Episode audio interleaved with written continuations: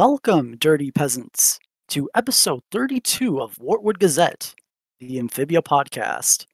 This week we'll be covering Amphibia Season 3, Episode 8 Hollywood Hop Pop and If You Give a Frog a Cookie. I'm your host, Thumbaticon, and joining me today we have Lemur, Hello, hello, hello. Pixels, What's up, y'all? And Nick. How you guys doing? All right, thanks guys for coming on. Uh, news this week. We, well, Matt tweeted out that, uh, if you if not if you get Frog Cookie, uh, Froggy Little Christmas wasn't actually intended to be the mid-season finale of 3A. That was actually episode 10, which is revealed to be another 22 minute long episode. So we'll probably get into speculation about that next week. But aside from that, we also got a couple of promos for Froggy Little Christmas. We'll cover that later. Uh, did I get everything? I think that's about it for this week. Yeah, I think that's pretty much it. Because I feel like they're gonna gear up all their advertisement for Froggy Little Christmas because it is a Christmas episode. Right. Okay, then with that, we can probably get right into the episode. So, starting off with Hollywood Hop Pop, which was directed by Roxanne Cole, written by Michele Cavin, and storyboards by Elysia Rocha and Danny Ducker. So, the episode starts off with Anne and the Plantars on a tour bus going through Hollywood, and she Hop Pop is amazed by how uh, Earth actually respects its actors, and then Anne corrects him that they're treated like gods on Earth. Uh, he kind of wants to. He, he wishes he could be an actor, but then Anne corrects him that since the federal government's after him, he can't really. They have to keep a low profile, but while she's talking, Hop Pop has already uh, ditched the tour bus and ran off. Uh, eventually, he he bumps into uh, and like an old man named Humphrey. Is, is that correct, Humphrey? Yeah, Humphrey. Humphrey, yeah. And then he finds out that there's a bunch of old people in line for like auditions for some commercial. And then Humphrey insists that, and before we go forward, Humphrey uh, has a lot of similarities to Hop Pop in appearance. And then like the the casting crew like accidentally mistakes him for Hop Pop, mistakes Hop Pop for Humphrey, and then that's when Humphrey gets the idea to like get him to audition, and then lets Hop Pop go in front of him and get a chance since he's new in town. Uh, so Hop Pop goes in. He doesn't read the lines. I'm not 100% sure, but the casting crew wasn't really that impressed. But then once Hop Pop's uh, once Hop Pop just like like he does like a his you know his normal Hop Pop routine where he just says say what, and then all of a sudden the casting crew are like just taken away by that performance and just offer him like the the part for the commercial. So yeah, Hop Pop just walks like and the Plantars are looking for Hop Pop and they mistake Humphrey for Hop Pop. Uh Hop Pop is like happy that he got the part, but then he kind of feels bad that he kind of may he possibly took the role from Humphrey, but Humphrey's totally fine with it. He's just happy that uh like a nice guy like Hop Pop got the got the part. So Anne's kind of worried that this is going to like raise too much suspicion, but since it's just like a small commercial, she doesn't imagine it getting it getting out too big or getting too big. But then the next morning, Anne's eating breakfast, then she sees Hop Pop on the TV, and he's doing like he's like everywhere. He's on every channel, and Anne's like panicking about this, but everyone else, including Anne's parents, are amazed that uh, Hop Pop has made it big in LA. So Anne is worried that Mr. X may have seen this, but then Anne's parents insist that he's like a federal agent. He doesn't have time for like watch TV. And then at that moment, we cut to Mr. X in his uh, at his place, and he's just eating breakfast and just watching whatever show he's watching. And then all of a sudden, he sees Hop Pop on TV, and then immediately uh, sources it to like the studio lot that actually filmed the commercial in the first place. So, and the Plantars are back on the tour bus. They're seeing all the merchandise that's popping up with Hop Pop on it. Hop Pop's like enjoying his time in the spotlight.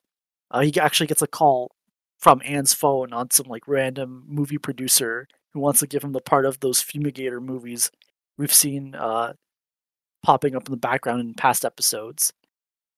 Uh, as long as Hop Pop gets there, gets the studio by 10 o'clock, 10 a.m., he'll get the part. So Hop Pop runs off, and then Anne tries chasing after him, but then Mr. X shows up, so she hides while Mr. X calls in Jenny for backup. We kind of get a little bit of a chase where Hop Pop and Mr. X are like racing in those uh, golf carts.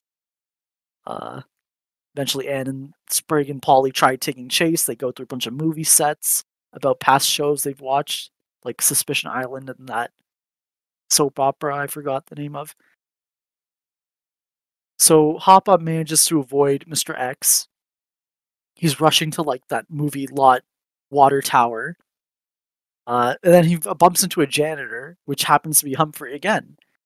And uh, yeah, like the, Humphrey is like a janitor in his daytime job. And like once Hop Pop explains that he got like the part and everything, Humphrey's still like super supportive of Hop Pop, and Hop Pop kind of feels somewhat not guilty, but more like inspired by Humphrey. But then Hop Pop decides to repay the favor and lets him and Humphrey switch spots again. So then Mr. X barges in, tries to uh tries to arrest Hop Pop, but then not arrest, capture Hop Pop, and then we realize that like since Humphrey switched spots with him, like it just looks like he's just harassing an old man, and then like that director threatens to like sue Mr. X, and the FBI agents are like annoyed with him again.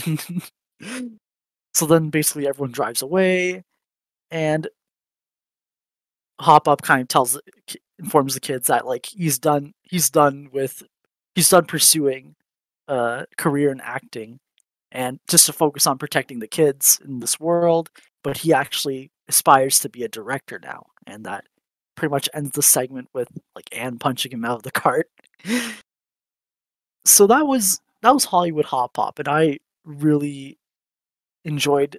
Well, it's a Hop Pop episode, so I'm guaranteed to enjoy this no matter what. Uh, I do think the addition of Mr. X helped. Uh, I guess give this kind of storyline a little bit more flavor, or make it seem less repetitive. Because I know we had last season we had Caravan named Desire, which was also kind of addressing Hop Pop's acting career and the conflict of interest, but which wasn't really the case in this episode. So I guess there's enough to like there's there's enough to like distinguish them. Yeah, Yeah, this I think- episode, yeah. Yeah, Oh, like. Mr. X definitely played a big help in making this like a lot more unique. Especially it was nice to see Mr. X come back again. I didn't think it'd be this soon. I mean, it was Uh, like, yeah, I really agree with you there because, like, I think um, Hollywood Hop Pop definitely had its own flavors that distinguished it from Caravan. Like, I think Humphrey's presence there, that was, he he acted as, as a really nice parallel towards Hop Pop. So it was just things like that that just helped it out. Yeah, and since like Nick, what were your thoughts on this segment? Oh, oh yeah. Honestly, just a really, just a really wholesome episode, especially coming after what we had last week. I, I, I just really enjoyed. Like, there wasn't. There's just a really nice vibe to this episode. Like, even so, this was Hollywood of all places. I, I never felt really felt like there was cynicism around. So just having a person like Humphrey there, just a hop hop hop hop, that that was just really nice, you know, because out of all people in the cast, I think Hop Pop he just deserves, he just deserves nice things that happen to him. So when we had an episode like this, I was just so happy for the, for the old man. Um, like lots of funny gags. I especially like the chase scene and the golf carts. When um, I, I really, I, I was really glad that's um. There's just that one scene, you know, when um, you know, when Sprig realizes that Suspicious Island isn't real, the Anne's like, "Come on, dude, stop being so gullible." then we go over to like the British soap soap soap opera, and like it, it was just fun to me. But those two scenes coming together was just hilarious to me. But I, I just have like so many thoughts about this episode. Just put it simply, I thought just really wholesome, fun, funny, and just a nice way to sort of close off Hop Pop's act arc. Like I feel like I'm just really happy he's, that he's able to sort of close that chapter of his life and actually just settle down with the family he has now. I mean, I know he mentioned getting a director job. Like, I don't know how that's going to go. When we saw Anne kick him out of the golf cart because of that, I, I figured like he's going to change his mind. All right, thank you, Nick. Uh, Lemur, what were your thoughts on this segment? Uh, I'm I'm gonna also uh, uh, I'm gonna echo what Nick said about this episode. Um, it, I think in its very essence, this is probably one of the what is a great way to end Hop Pop's uh, acting arc, which is one of the most pivotal pivotal pivotal points of his character. I really like um, how this episode pretty much resolves that part of his life and he wants to settle down with his family now even though he did want he did he did he did want to uh to be a director now which is kind of a great way for him um aside from that yeah i i honestly think this is one of my favorite hop pop episodes can considering how much i kind of find hop pop's episodes middle to be middle of the road. Sorry about that. Dumb. Uh, yeah, this one. like his fingers, his fingers hovering over the ban button. Like Nah. something getting- well, I'm not gonna be. Uh, I'm not gonna be in this episode's podcast in the future.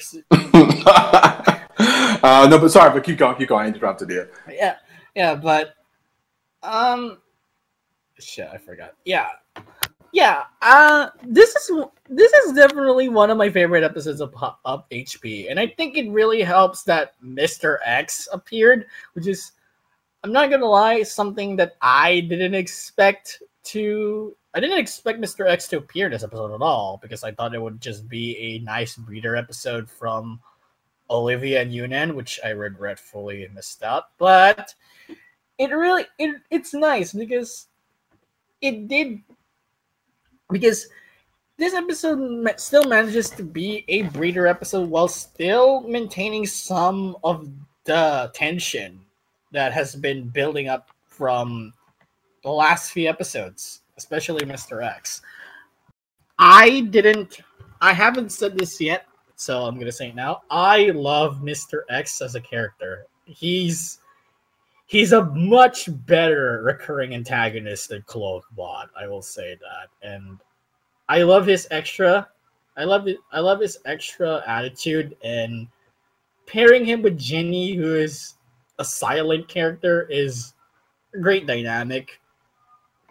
I'm also very curious on how how his failures of capturing the Plantars will drive him forward in 3B, especially when we're expecting him to be an antagonist for the rest of the season, I assume. But yeah, aside from that, there's a lot of callbacks in this episode that is a lot of fun. I especially the fact that they they brought back HP's catchphrase to be a plot point. That is so that is so mind-boggling to me. That is Oh, right, that was from that was from Stakeout. Yeah.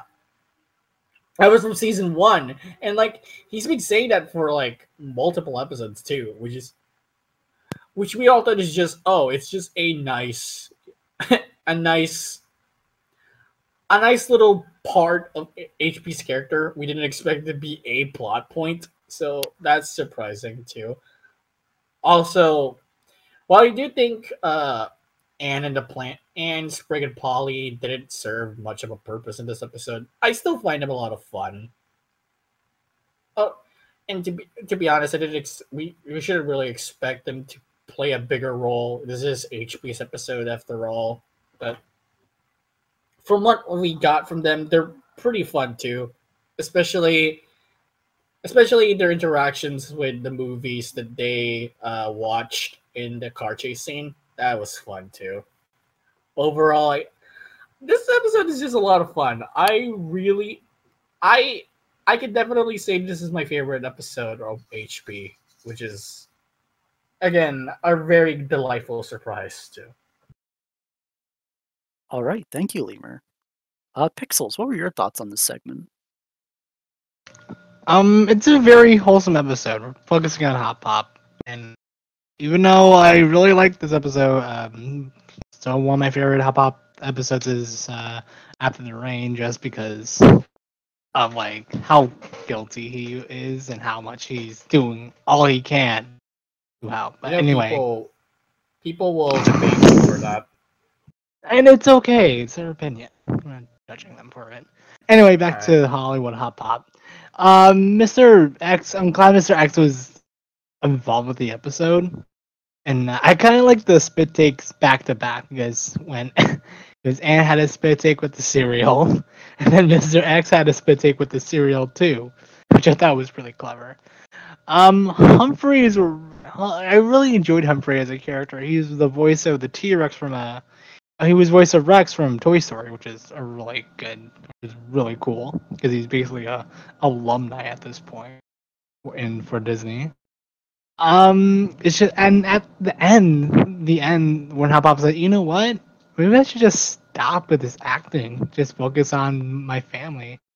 Like, he's a Chad for saying that, like a real Chad, and um, like, like when we see- get episodes with Hop Pop, it just it just shows how humble he is. He realizes the mistakes he is and and is determined to fix it no matter what. And and people can debate me on that still, and that's okay. It's just uh it's, it's- I like the chase scenes.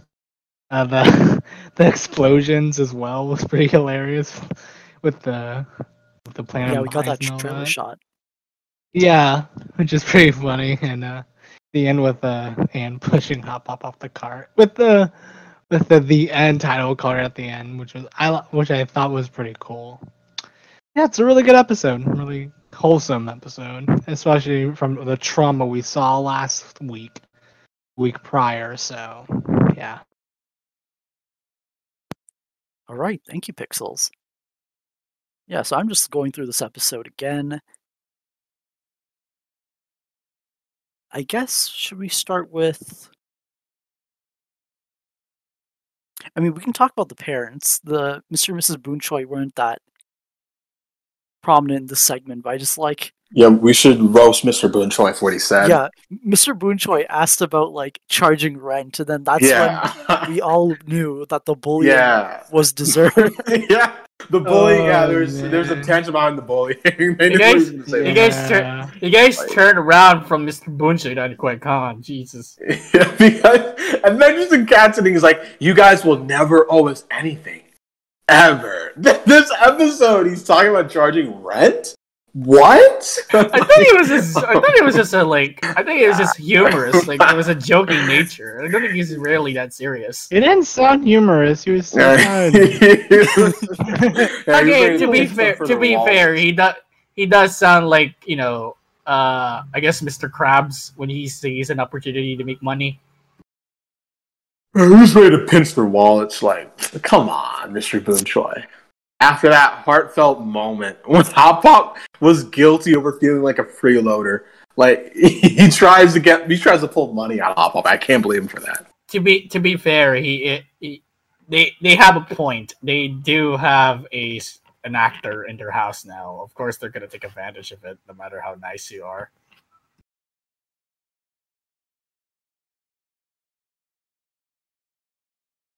and then yeah, Mrs. Boonchuy.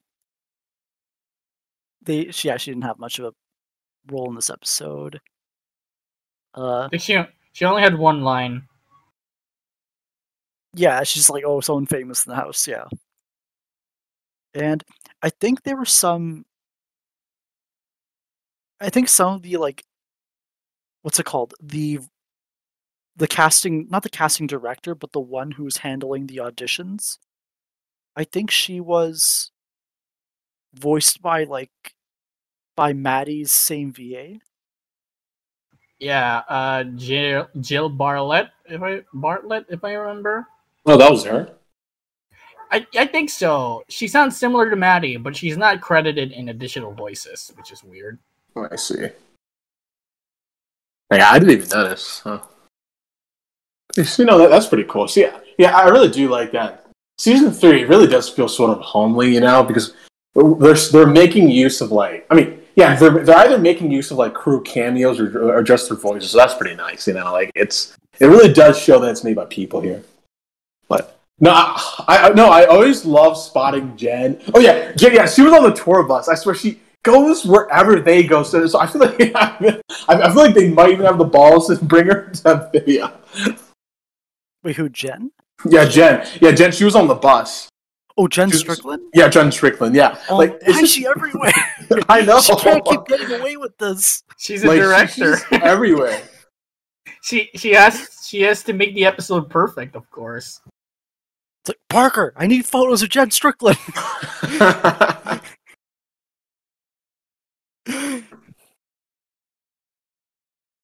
uh, I love the dedication that this uh that the crew has on making cameos in the show now that they're in the human world now.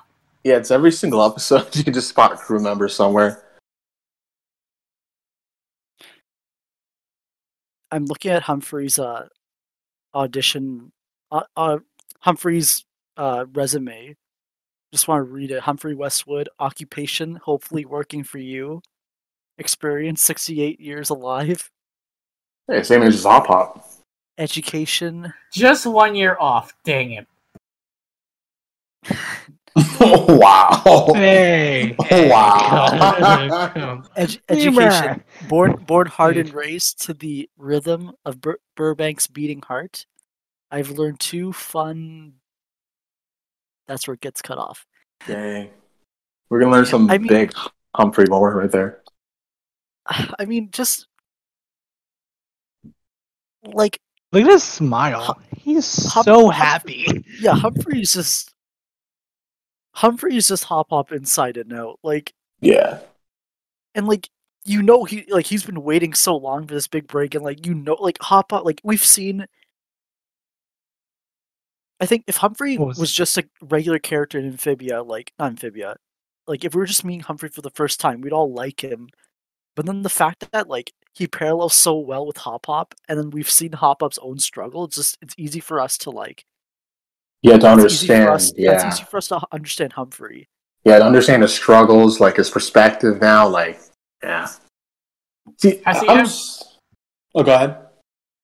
Oh yeah, no, I was gonna say like, hmm. I forgot my question, but yeah, I I w- I'm I wonder. I agree with what your sentiment is. I actually forgot to talk about Humphrey and how much he resembles Hop Pop, which I will admit I did not expect. Yeah, like we have, we expected like an entirely different plot. Them being local, yeah, didn't yeah, yeah. We, we expected something entirely different. Them being lookalikes, right? Like we, I didn't expect him his character to actually parallel Hop Pop. I thought they were just going to look alike, and that'd be it. Yeah, yeah. Uh, I, like, am I'm just, I'm just really happy. That, yeah. I'm just really happy they went with this direction. Uh, it's just, I don't know. It, it feels like a sort of, yeah, they're very similar, but I feel like Humphrey's also sort of like a more, like a happier version of Hop Pop, someone who's like more at peace with like his life. Even even so, you can still see him struggling to become an actor. It's like I feel like at the same time he's still like having fun with it somehow. You know what I mean? Like he's still like he, he doesn't feel that bad about the fact that he's been working. He's been working his butt off for the past forty five years. Yeah, Oh. true. And there's also that minor that minor line where he mentioned, "Oh, I thought I knew all of the other older actors in this area." Just like looking back, you kind of realize that like he's been trying so much, like he like he's gone to know everyone else in the business. That's great. Yeah. Yeah. Just all those lines dropped here. I mean, yeah, I mean, I'm, I'm betting he's probably had like some bad experiences with the people there too, because you, because, because didn't he say like, oh yeah, when Hop Pop was um yeah when Hop Pop felt guilty over getting a spot, didn't Humphrey say, oh, it's just good that someone nice got this role? Like you just admit, like I don't know, you you just sort of try to think about what experiences he's had trying to become an actor. So. I mean, it is Hollywood, so like, I'm not, I'm not too surprised if he ever ran into anyone shady, but like, Yeah, Yeah, it's, it's a cutthroat business. yeah, Humphrey's just such a nice guy. Has he ever killed a man though? I guess that's what makes Humphrey better than Hop Pop in this Yeah. regard. Yeah. True. he's not one hundred percent.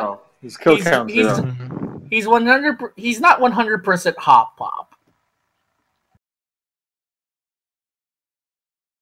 Oh, and Yeah. uh, I'm just noticing this now, but like, we all know the like, the physical similarities with him and Hop Pop, but Yeah, also like Humphrey's design itself, all the colors are coming from Hop Pop's like amphibia co- amphibia outfit. I just noticed that now. Yeah, with the jacket. Yeah, like the jackets, like the uh, tie, like the tie with the ascot, the shirt underneath, Yeah. the yeah. shoe, the pattern of the, The, shoes jeans. For the pants. slacks. Yeah, the slacks. I think. I think that too. I'm glad Yeah, they should- put glasses on. I'm glad they put glasses on him too. I don't know why, but I feel like without the glasses, it, It would- it would look creepy. place. yeah, Yeah, it would look cool. it, it would. Yeah, it really would. I guess in this case, like the the glasses help enlarge the eyes just to make like that similarity. Right. Yeah, which I thought was clever.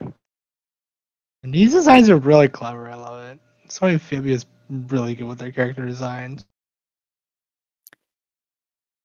Yeah, and I was I was super to, like to be honest, like when I was watching the segment and seeing how Humph- supportive Humphrey was being, I thought like Humphrey would come back and be some sort of like twist villain, yeah, being like, being like like secretly being Guess super, again. Like being like super personal Oh, for yeah. like Hop Pop taking his part. Like I thought he'd just be some like obsessed actor who like gets rid of like the competition in the field and it like oh I was so relieved. yeah, like because I because thought it would kidnap because it's Pop-Pop. Hollywood because because it's like Hollywood like you just you just think you just double think of that but I'm just so glad they managed to just keep him hum- humbled you know like they didn't they decided they didn't really need to go down any and any unfortunate routes like that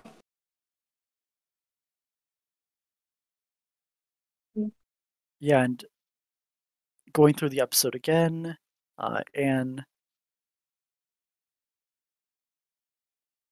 so I guess I can talk about this, this now. Anne is a lot more uh, cautious about all of their, I guess, all of their outgoings after like the events of Mister X, and like I kind of agree with some of the people who thought uh it was kind of odd that like in Sprig's birthday she wasn't too concerned, but then you could like you could probably use her desperation to be a good friend to Sprig as like an excuse to why she was so like unhinged then. But then like after that she's been consistently more uh concerned about like what they do what the Plantars do outside. Such as Spider Sprig. Yeah, because you know, uh, from what we've seen on the next episode, that explanation would be a lot more val, lot more valid. Yeah, I mean, it, it must suck just being Anne because I feel like it's like when like once like when she resolves like one worry she has about taking care of the Plantars, another one pops off. Like like first she was trying to speed run them getting back to Amphibia, but and now she's trying to be super cautious about just letting them get spotted by anyone. So I. It, it just sucks being Anne in season three right now. But go ahead, sorry, I, I interrupted you. No, that's right. Uh you can't. oh yeah, go ahead.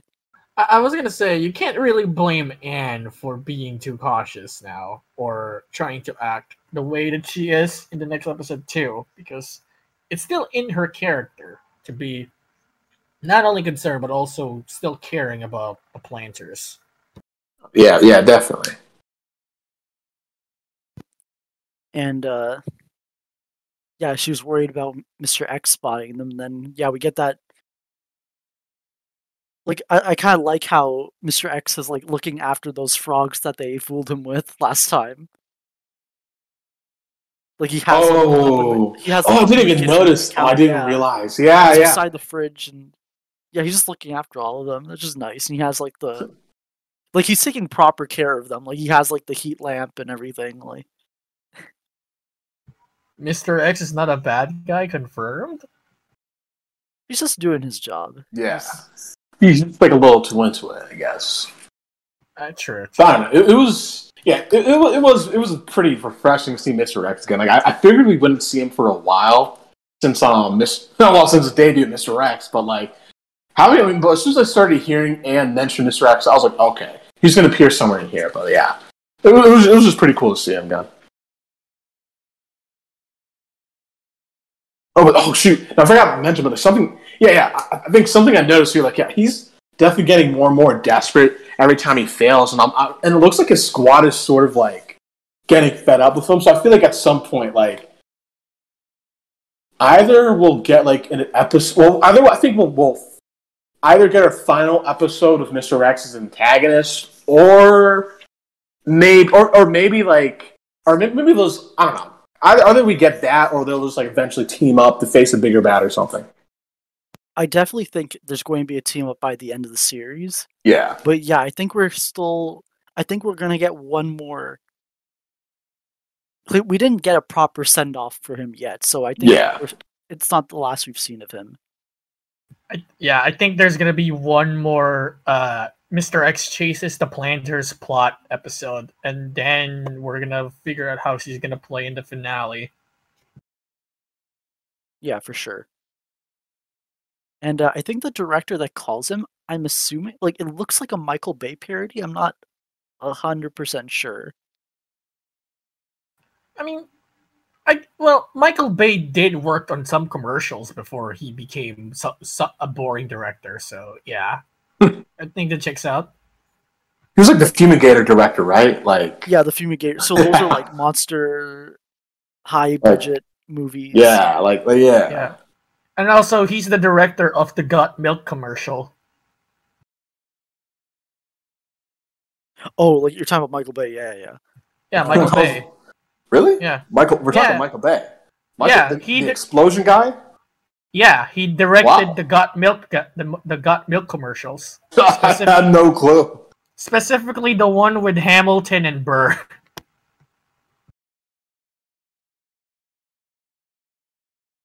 And then, oh yeah, I just at first I was like surprised that like he called Anne's phone, but then I just realized like Hop Pop doesn't have a phone. Yeah, and on probably- Earth, I was like, okay, yeah, makes sense.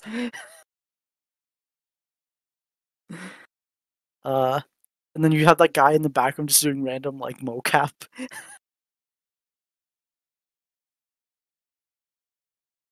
Oh, oh, oh, oh, oh, are you talking about the guy who's dancing? The guy who's dancing on the carpet or something? I'm trying to remember. Trying Like See, during uh, during like when the director calls in, like they just show some guy like in a mocap outfit, like behind a green screen. I don't know. I just I just thought it was weird. Yeah, she. I need, I need to pay more attention to background gags. So I feel, I'm, I feel like I miss out. I miss out on half the jokes because I'm just looking at. I'm just like paying attention to what's going on screen right now. Yeah, there's a lot of like blink you'll miss visual jokes in this episode, Yeah. particularly in the golf cart scene. Yeah, and I feel like Amphibia season three has like had has had like a lot of that in general. Like, um, what was it? Yeah, back in Mister X, like all, all the movie posters, uh, like the, the the the cardboard cutouts, all the tiny little jokes versus uh, Reed. Yeah, and uh I'm just I'm kind of surprised that Mr. X didn't see Anne like jumping in behind the garbage can, like and they were pretty close already, but that just Oh yeah, they're like I five just- feet away. yeah, I, I just have to accept that. But I think I think that's just Mr. X not not really not really caring about Anne, I guess. Mister X is bad at his job. He's not bad. He's trying his best. yeah, like He's he's good at he, he's he's still pretty competent competent. Just that the problem is that Anne and the Plantars are main characters. Yeah, he's Yeah, dealing he- with he's dealing he's- with plot armor. Yeah, he's just- with plot armor. He's just getting outsmarted by Anne and the Plantars most of the uh, all the time. So it's not it's not the fact that he's incompetent. He's just being outsmarted. Uh, yeah, I, we talked about the trailer shot and the the golf carts. I, I know they're CG, but I, I, it doesn't look too obvious here in this case, so I'm happy about that. Yeah, actually, uh, yeah, they've done a good job of blending in 2D and CG, haven't they? Like, I, I know what was it like the flag and like I know the flag was like apparently CG, but like I only no sort of noticed it in like one or two scenes maybe, but most of the time I really just felt like it blended in. So like, yeah, they've been doing a good job of that ever since season two. Yeah, I think these golf carts were a lot better blended in than the the flagon at some points. I think it's just when when the pyrotechnics like when the when the special effects go off, like the cart is like extremely smooth, Yeah, and then that's what that's what you can tell like that's like Yeah. compared to like the the thirty frames or sorry twenty four the twenty four frames per second. Then you can tell there's like a slight difference. I think.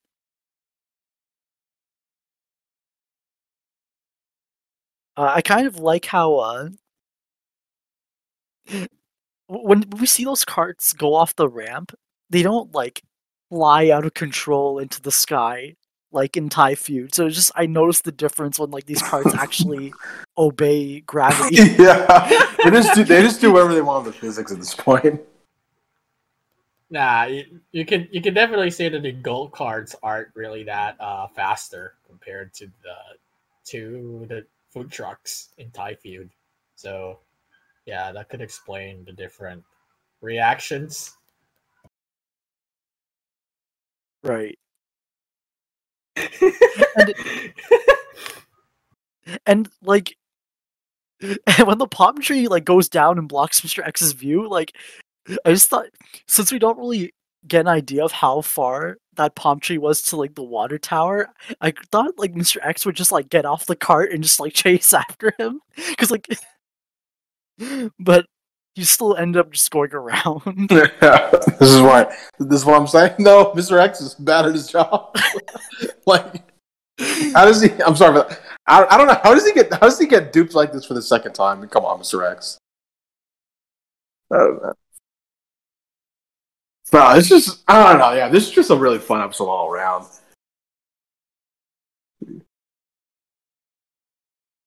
yeah, we pretty much like we pretty much covered the segment. Like I mean, I guess. we already talked about like the scene where like Humphrey like Humphrey was working as a janitor there like at the the studio.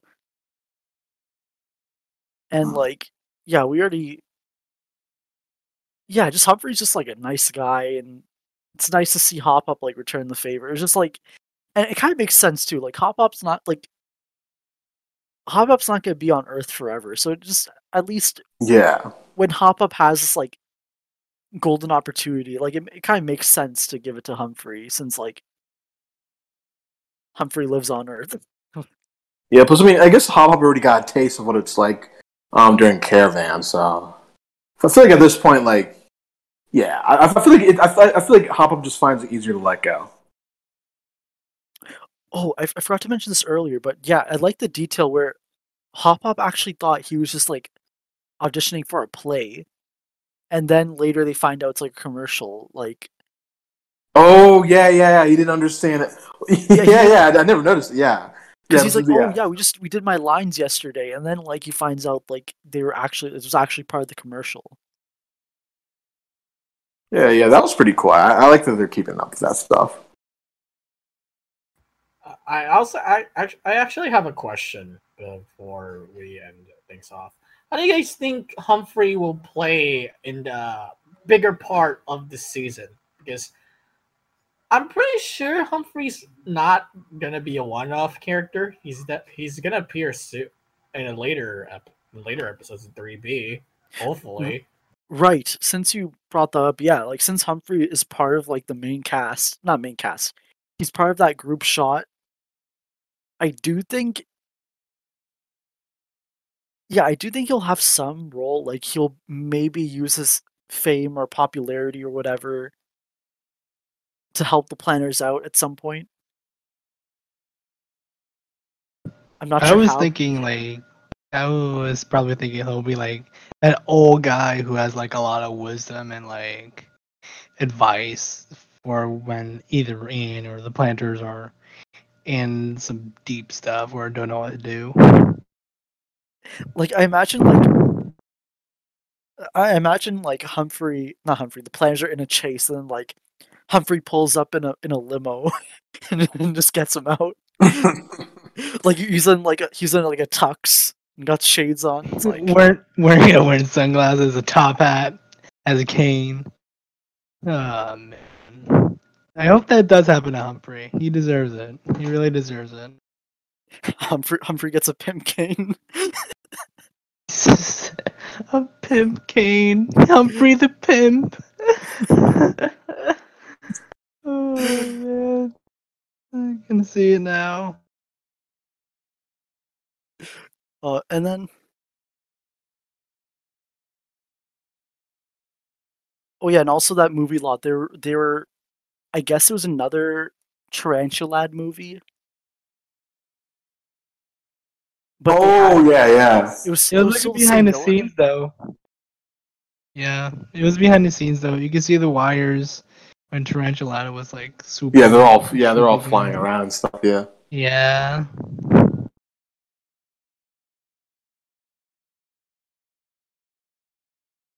I guess we covered. Okay, I think we got everything. We got. Oh, they were carrying like once like once Hop Up got to the studio lot, they were carrying a glass. I also thought like that glass would get like shattered or something because like that usually happens in cartoons, but it, I guess it didn't happen here. Yeah, I guess those type of jokes are evolved. they're, they're evolving in cartoons. Like I feel, like they've been like such a mainstay in cartoons. I feel like like you can like every time you see like a newer one, like it, they, they sort of have their own spin on it or something. Oh, we also had uh I'm I'm trying to zoom in on what happened when Anne and Polly and Sprig like took that golf cart. Like they just like they kicked they kicked the guy out and stole it. and I think it was Yeah. Polly. Yeah, what Paul was like, what Paul was like, no more questions, Earth Man. Then she like shoves him out of the car. Yeah, then Sprig just I don't even know how Sprig ended up being the one driving, but he did. And then he started racing after them. Yeah, I'm trying to zoom in. Polly kind of just like shoved him out. Like she like she was like in midair and shoved him out. yeah, I don't know. See, see, I, I like that. I like the fact that Polly's destructive side hasn't, like, you know, hasn't disappeared yet. I like that. oh uh, yeah, absolutely. Like I, I I was kind of hoping we'd see her like work on Frobo in the background, but I guess there's no time here. Yeah.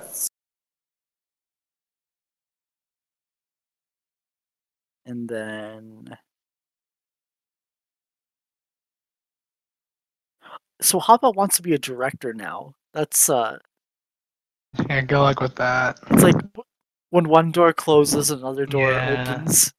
Yeah, at least he's passionate. You gotta give him that. He's really passionate about this, the entertainment business. So Well, I guess we'll just have to see where that takes him. I mean, I, was, I wasn't expecting it. I was not expecting him to like move on to directing.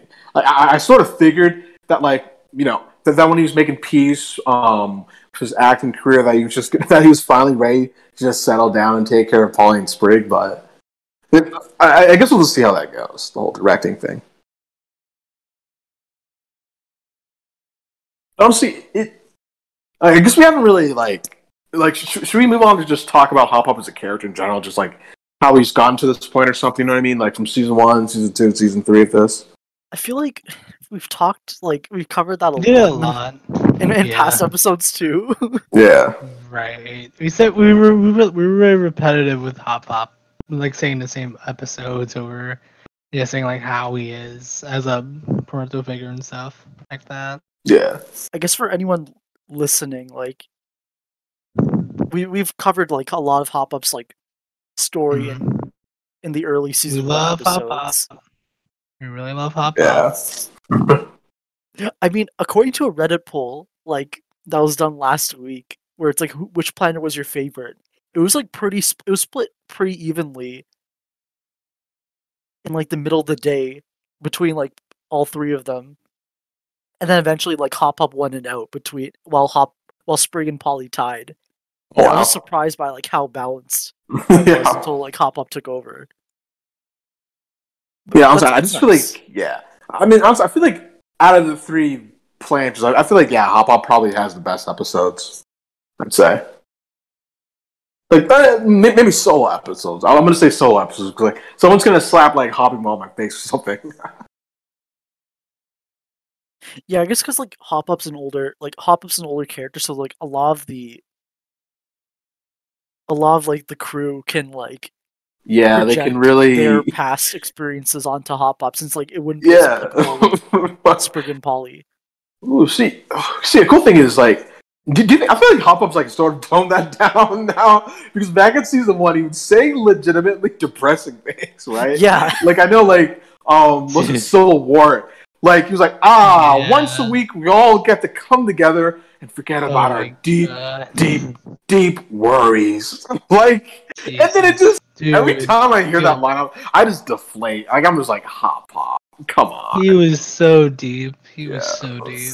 See, uh, I mean, maybe it isn't 100% intentional, but I sort of just want to say, like, I don't know, now that Hop Pop's sort of happier for his life is right now, I guess he stopped saying, like, depressing stuff like that all the time, because I feel like that characterized him so much in season one, but then he started, but he started, then he started, like, waning off of that in season two and season three. Like, I've not heard a depressing um, Hop Pop one-liner in a while now, if, if I'm being honest.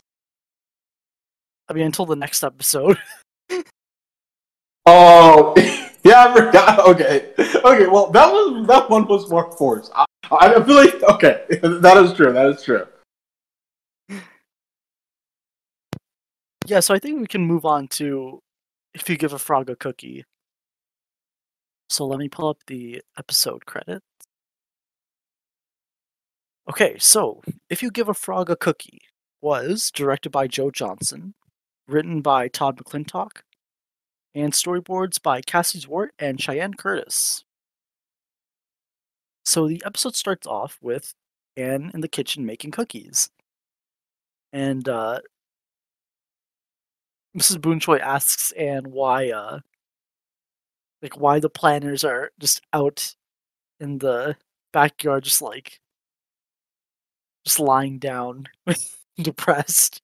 And Anne kind of explains to Mrs. Boonchuy that the Plantars are homesick and they just had like a like a makeshift swamp to try and like soothe the tr- their troubles, but it clearly wasn't working. So Anne decided to make cookies because that's the uh I'm trying to listen to the quote again. It was the answer to everyone's problems. Oh, the the answer to all of life's problems. So then Mrs. Boonchuy kind of like has to point out to Anne that like she can't just keep giving them things and expecting to feel better. They have to figure out their own way to cope. And uh like Anne decide tries to take that advice and then Mrs. Boonchuy really likes the cookies and then Anne just like points out that there that there's bugs in them. Uh, so it cuts to Anne going out to talk to the Plantars. Uh, they're not doing so good. They're they're pretty homesick. Uh, so much that they've actually uh, they've made a little mini diorama of of Wartwood, and like it has like all these like little tiny characters as well. And Hop Pop even interacts with miniature Sylvia. It's not healthy. so while they're moping, uh, Dr. Jan calls Anne and she thinks that they found she's found a lead on like a scientist that could help them out with the getting away home, but she wants to vet them first. So then, like, Anne was about to like tell the Plantars, but then Dr. Jan pointed out about like the vetting process. So like, because the scientific community can have a little bit of a bunch of weirdos. Uh, but then once the call ends, like the Plantars are kind of they, they know it's Dr. Jan, so they're like super like excited and hoping there's some answers, but then Anne can't doesn't Anne at first doesn't want to tell them that like they have to wait a little bit longer, but then like the Plantars kind of guilt Anne into revealing that there might be a way back, and then they get all excited and eventually like she decides to like take them to like that source that her and Dr. Jan found. It was some kind of it was Dr. Fra- the name was Dr. Frank and then they come to some sort of it's called a brain brain brainism brainism it's like some sort of like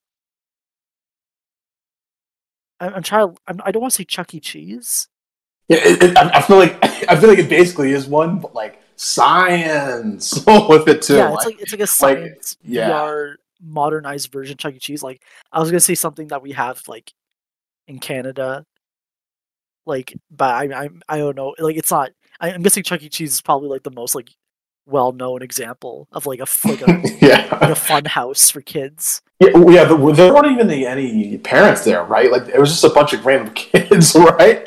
Like the parents just left their kids there. There's some Jesus. parents. Yeah, there's some parents around. But yeah, it was mostly kids. And uh eventually like they look for the director and then they go to like the I guess like the office oh director's office and then that's when we get introduced to Terry, who's voiced by uh Kate Webby! yes, Webby. and Velma. Which is And hey, don't forget Sadie. and Sadie. Who the fuck is Sadie? Okay, okay. Uh wow. Damn. So- Bro. so Terry opens the door and like she tells him like Dr. Frakes is busy, but then Anne decides to like like the Plantars aren't happy, and then Anne decides to like go take things further and call uh call themselves reporters. And then at that point, like Dr. Frakes just like barges in and uh decides to give them a tour of her research. So she shows like all like the experiments that are like not shown to the public, I guess. And then eventually she shows her interdimensional portal that she was working on.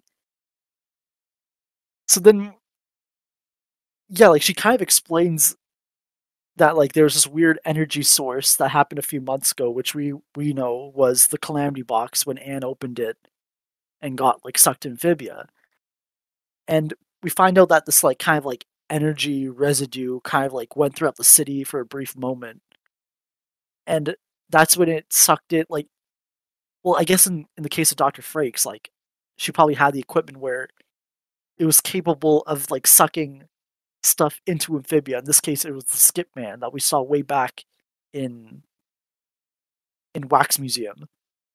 Which was like the Gravity Falls uh the Gravity Falls homage episode.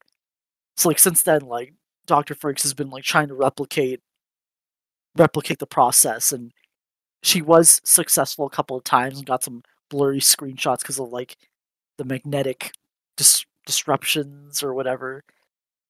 But basically she had a way of teleporting everyone back home for not teleporting everyone back home, uh opening a portal to another world, but for a very brief moment. So then uh the Plantars want they they want her to they want Dr. Frakes to open the portal just so they could see if it was if they could see amphibia or not.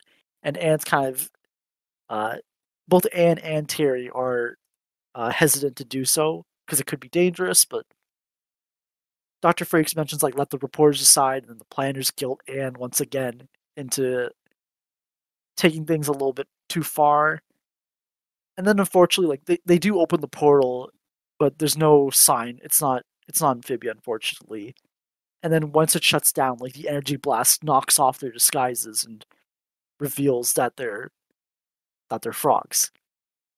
So like Dr. Frakes immediately like once she finds this out, she just wants to dissect them and she pretty much like encloses them in some sort of weird like some sort of weird force field and just like just carries them off to immediately like open them up.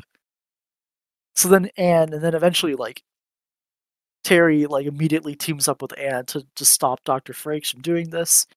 We get this quick scene of that giant contraption about to like cut open the Plantars, and then Terry uses her. Well, first Terry gets separated because like all the kids are, all the kids at the at this fun house are like hungry, or just little gremlins, and just they want to go after her candy bar, her granola bar. So she gets she gets separated for a bit, and then eventually she comes back and she's willing to lose her job just to throw the key card to Anne and just open the door and bust the Plantars out. We get a brief chase where Doctor Frakes chases chases them out with that buzz saw, uh, and then eventually, like Anne uses her cookies and uses her cookies as bait for the children to like go after Doctor Frakes, and they all escape. So Terry pretty much drives the planners back home, and Anne's explaining that she can't just like she's kind of upset with the Plantars for guilting her into like into like into all these events. And then like the Plantars apologize for that and Anne brought up that like because of them they kind of like Terry lost her job because of them, but then Terry's Terry's okay with it because she's it, she wasn't really happy with the workplace conditions, I guess, and Dr. Frakes was a jerk. But then she mentions that like the portal that she help that she'll help to make Plantars will get her the grad money she needs. And then at the same time we find out that like Terry's like totally on board with helping the Plantars get back home, which was getting once again another ally uh for the Plantars. And the segment ends with Sprig convincing Terry to let him drive at the end to disastrous results off screen. So that was that was if you give a frog a cookie and yeah this is a really this is a really interesting episode where just like the i don't want to call it yeah i guess lore and like the call like the callback with the skip man was like very satisfying to see and the idea of this portal uh, the idea of a portal actually being somewhat possible without the calamity calamity gems or the gems in general does raise a lot of questions that I'll probably get to later. But for the episode itself, yeah, like Cree Summers and Kate Micucci were great as Dr. Frakes and Terry. Uh, it was nice to see Dr. Jan again. The Plantars were really big. they were kind of jerks in this episode. But you kind of it's interesting. It's interesting to see that like now that we're on what episode eight, the at, at least from the Plantar's point of view, the the appeal or the honeymoon phase of Earth has kind of somewhat ended for the Plantars, and now they're just they're starting to get a little homesick, which which makes a lot of sense. I didn't like I wasn't taken back by it, like by the sudden shift compared to like even last segment where like Hop Pop's like adoring Hollywood. So I because I think it's not really a, like once it's not really a gradual feeling for getting homesick. It's usually just one day you're fine and then the next day just you're yearning for home again. Like I, I kind of I, I'm just glad that this moment actually happened rather than it not happening at all. But yeah, like them guilting Anne was really I don't want to say I'm not sure how to describe it, but just them guilting Anne into like I I get it, but it went a little too far, like especially after Oh man. yeah, yeah. I, I I know how you feel because I'm like, I I really want to be fair to the Plantars, but like they were pushing Anne way too far this episode, especially with all the stress she's been dealing with. They're really gonna try that on her. like I understand where they're coming from, but I'm like, guys, come on, take it easy. I guess Nick, what were, what were your thoughts on this segment? Dude, just I am totally with you on like the payoffs we got this episode. I, I, that was already enough for me to go like, oh, this is goat material for Amphibia. The fact, like, I can go off on the skip right, but I'm, I'm gonna hold that. I'm, I'm gonna go for the characters first. Like, yeah, Doctor, um, what was it? Yeah, Doctor Frakes, Terry, really great, really great all around this episode. I thought I thought Terry was just very like adorable. I I love like how she's helping the Plantars now. Doctor Frakes, so like she was fucking hilarious. Just all around. Any line, any line that she put out just made me laugh. When she said like, yes, she was like, ah, yes, science is the pursuit of naming things after yourself. Then Terry was like, oh, I thought, I thought science was, I thought science was of knowledge. She's like, don't be stupid, Terry. Like, she just immediately. That was hilarious. That was Yeah, hilarious. great Cree chemistry. Summer, like Cree Summer, dude. She, she, this is like she is a veteran of like she's a veteran voice acting, so like you could just like see all that skill right there. That was amazing right there. Don't be stupid, Terry. I kept on rewinding to that. That was just hilarious to me. Like, like, it just showed you how much of a wacko Dr. Frakes was. But like, ah, shoot. Um, of Anne here, yeah, yeah. It's yeah, I really do like the fact. I really do like the fact that they're sort of keeping. Yeah, I really did like. Even so, Mrs. Boonchuy wasn't like that present in the episode. I do like the fact that they're sort of keeping up that dynamic where Anne learns a bit, a, a bit more and more from her parents on how to like be caretaker and really just take charge herself. So that was pretty neat here.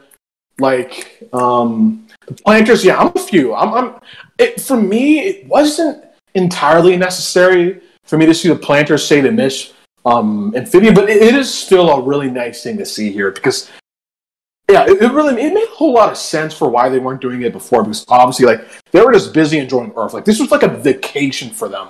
It wasn't as dangerous as Amphibia. They were they were with Anne in a safe home, like who knew how to take care of them. So it really did make a lot of sense for why they were just basically partying for the first couple of weeks they're here.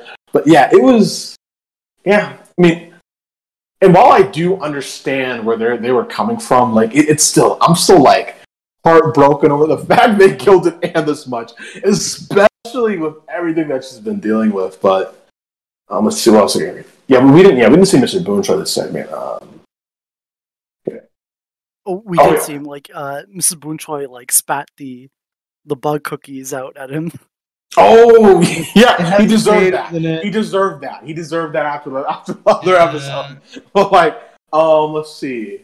Yeah, I'm just really, I'm just really happy with the setup that we have here. Now that we know that it's it actually is possible for them to build a portal, I can't wait to see what comes up next with Terry. I'm hoping like any, I'm hoping Doctor. J- I, I like the yeah, we got to see Doctor Jane again, which I'm super happy about. Like, I think, I think on a rewatch, season three H is going to be really enjoyable. Just when you really feel like these like the cast members we have that they're more than just a one-off one-off like appearance you know what i mean? Like they're they're sort of a part of the experience all around for season 3a so on a rewatch i'm definitely going to enjoy seeing how these characters started and like how, how they came up later on. Um now let me pop off about the skip man. Holy shit the skip man like we we're talking like the skip man was revealed back in wax museum. And that what was that like over like over a year ago around three months ago right Yeah. the fact we got that payoff now, none of us saw that coming. None of us thought, oh, this episode's going to give us Skipman payoff. No, we were busy just we were just busy speculating. Oh, what's going to happen this episode? How, are they actually gonna, are they actually going to be able to get them back home? Yes or no? Like, but that Skipman payoff was one of the most refreshing experiences I ever got with Amphibia because we're talking like months of speculating, uh, just talking about how it could possibly relate to the story, and we are finally getting our answer now. And I'm glad that we never gave up hope on that because I, remember seeing a ton of people just saying like, "It's, it's not gonna matter." It, it was from Wax Museum. That's just a crossover. So no, I'm so happy that we finally got the payoff now. And the the fact that the answer made so much sense is making Yeah, like yeah, I know. Like, it- it's, it's just like when you like see that scene, you're like, oh yeah, that totally makes sense how all that happened. Like, oh, also yeah, I should have mentioned like, dude, that was so cool getting the int like because we haven't seen like the, yeah, we haven't even yeah, it's just the intro chance. We haven't seen anything like that, but like yeah, that was so cool getting the intro like that, then the, giant blue explosion coming from that. Like that was just all great. All around, if you give a frog a cookie, which is great. Was just a great episode for me. All right, thank you, Nick. Uh, Lemur, what were your thoughts on this segment? I love this episode so much. Oh my god. Like oh man, this is such a great way to build up uh the build up the climax that we're that we're gonna get in like 3B. This is not only does it pay off like one of the one of the longest running mysteries of the show, which is the Skip Man, but also it really did it really did a great job at like building uh, like I said already, it did such a great job building up the setup and how 3B is probably going to go down, which now I'm very, very into, and I'm very hyped to see what comes next. Um, of, of course, we got to talk about uh, Dr. Frakes and Terry, Terry in particular. Oh man, I love I love Terry so much as a character, and Kate Micucci's performance is amazing. Uh, I love how she uses her more low key voice compared to her usual one that she uses to in a lot of her roles, like Webby and um, yeah, like Webby. Uh, it's a lot more similar to the voice that she uses with Velma, and I'm very welcome. I welcome it. It's it's perfect for a character like Terry. And speaking of speaking of her character, it's again, it's so so nice to get another adult that uh Anne can trust, especially after, you know, everything that she has went through. So now she has two adults to take care of her outside of her parents, which is Dr. Jan and Terry. that one line with uh, Anne where uh, she she said she said to Terry she doesn't she don't try to stop her, but Terry immediately rebutted with with wanting to help her and could and knowing that Dr. Frakes might be a genius, but she's a nut job.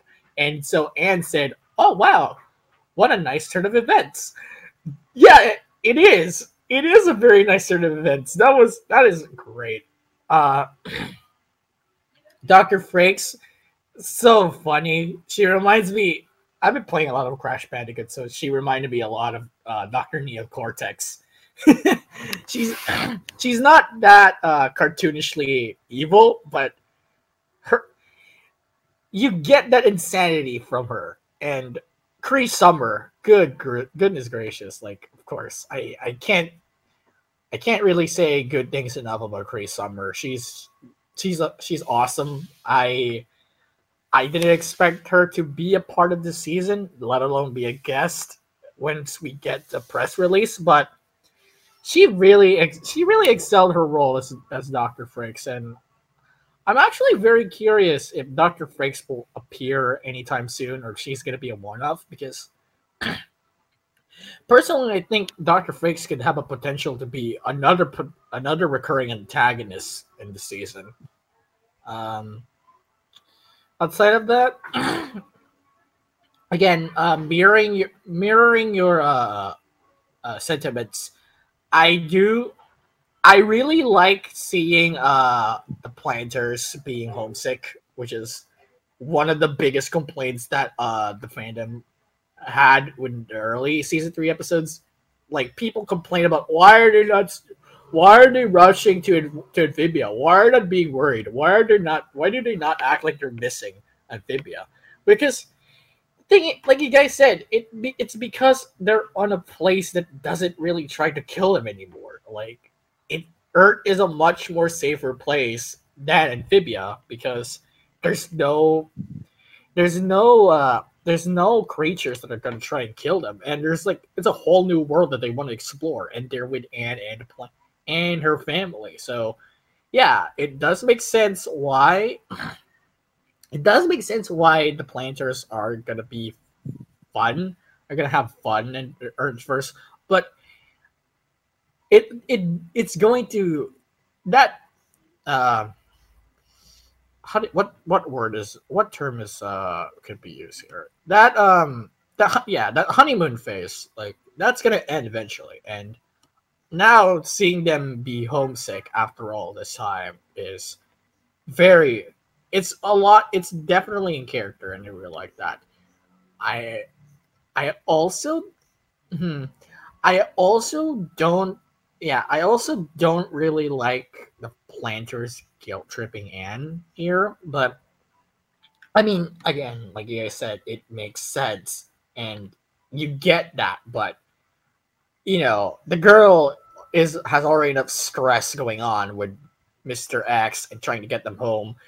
Like have giving to her even more stress is not beneficial for her health anytime soon.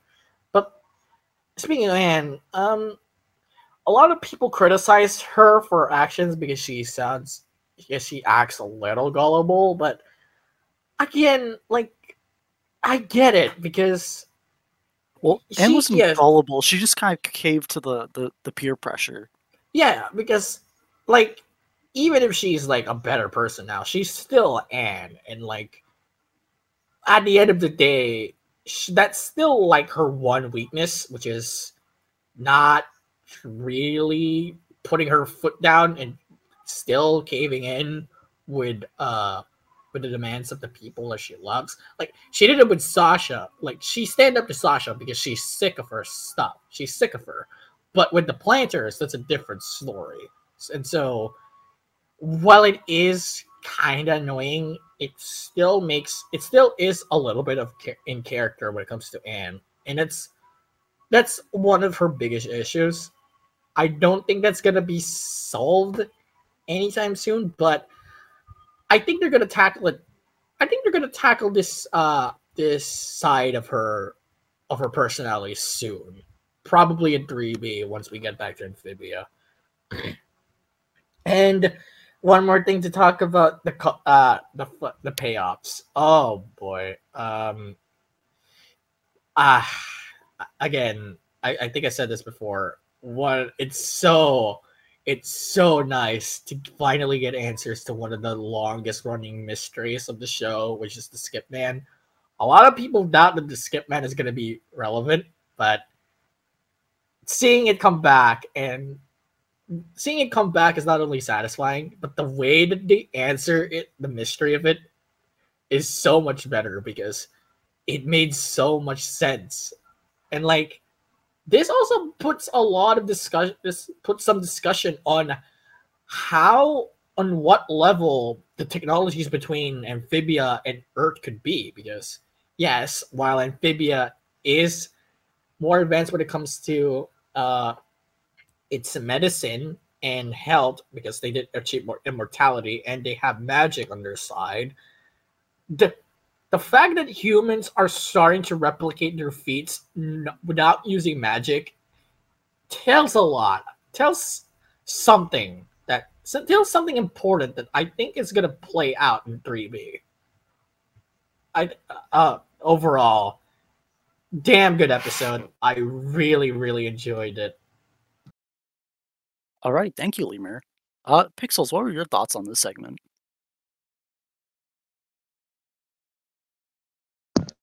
Guys, I like lots of the 20 minute rants from both of you. Jesus.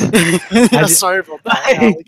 no, it's I fine. apologize. No, no, your excitement's great. Your excitement's great. Um, it's a really good episode. I really like the chemistry between uh Terry and Dr. Frakes. I for season three B, I do I would like to see Mr. X and Dr. Frakes team up. I feel like they're they're a good side by side duo that would stop and do everything they can, but I can also see the the disadvantages from that.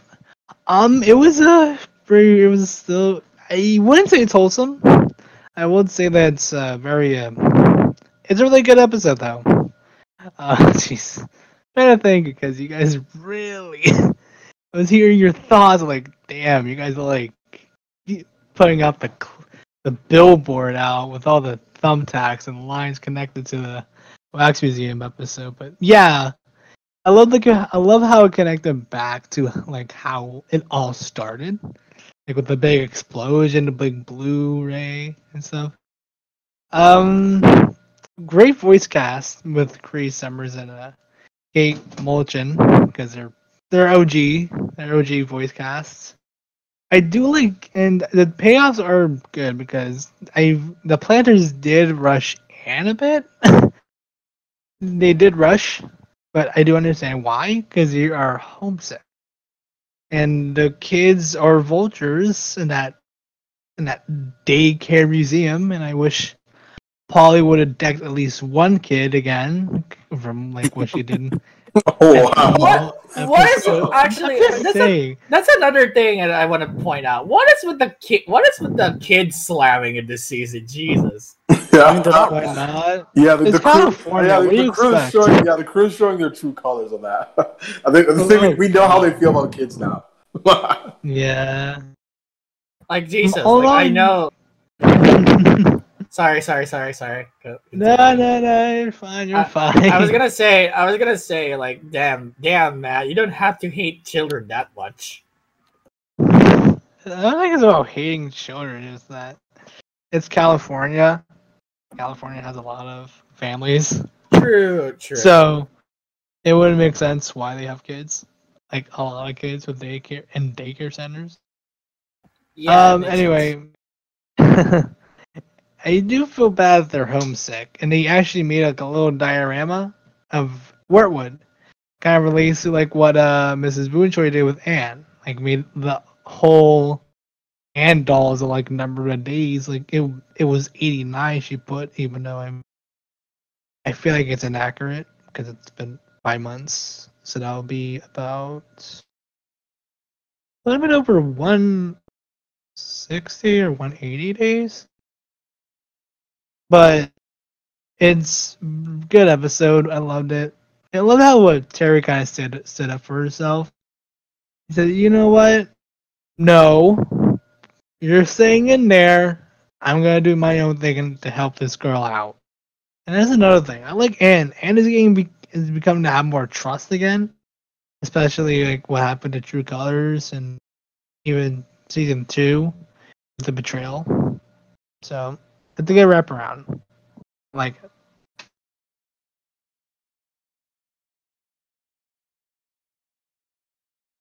That's it.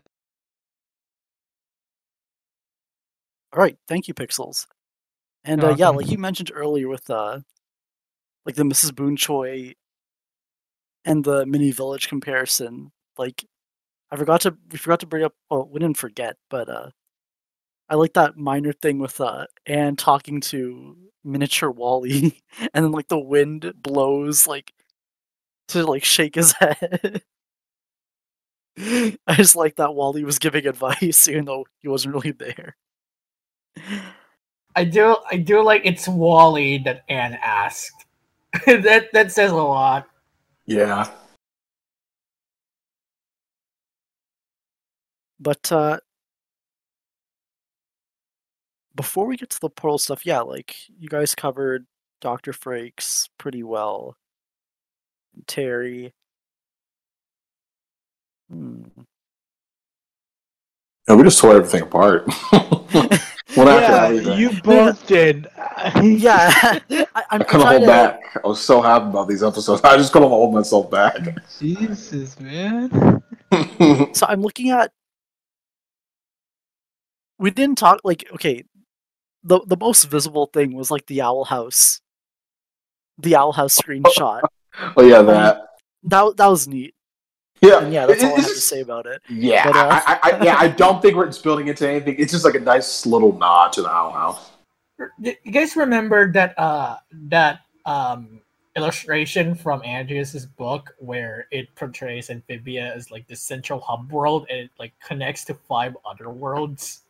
Yeah, like oh, the Oh, Boiling yeah. Owls is one of Yeah. them. Yeah, the Boiling Isles is definitely one of them now.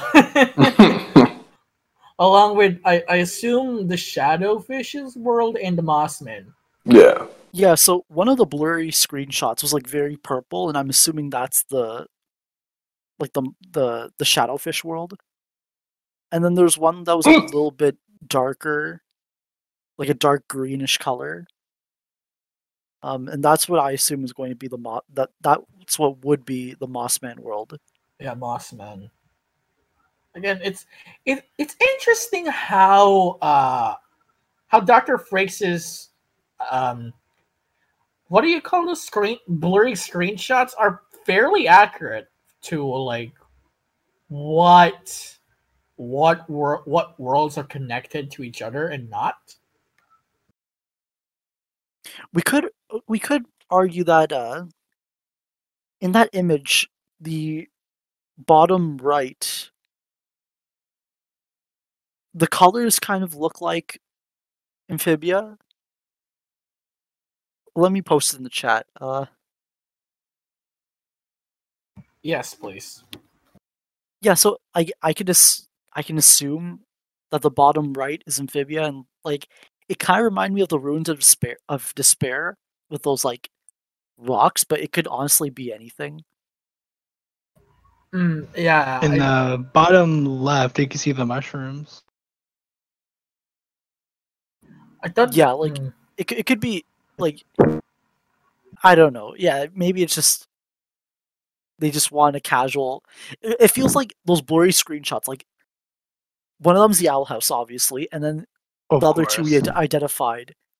We we kind of thought they could be Mossman and Shadowfish World. So like, if they were at least Mhm. trying, whoever designed these this not designed, whoever finished this, cleaned up this scene, they were kind of. It seemed like they were intentional in like associating each image with a world.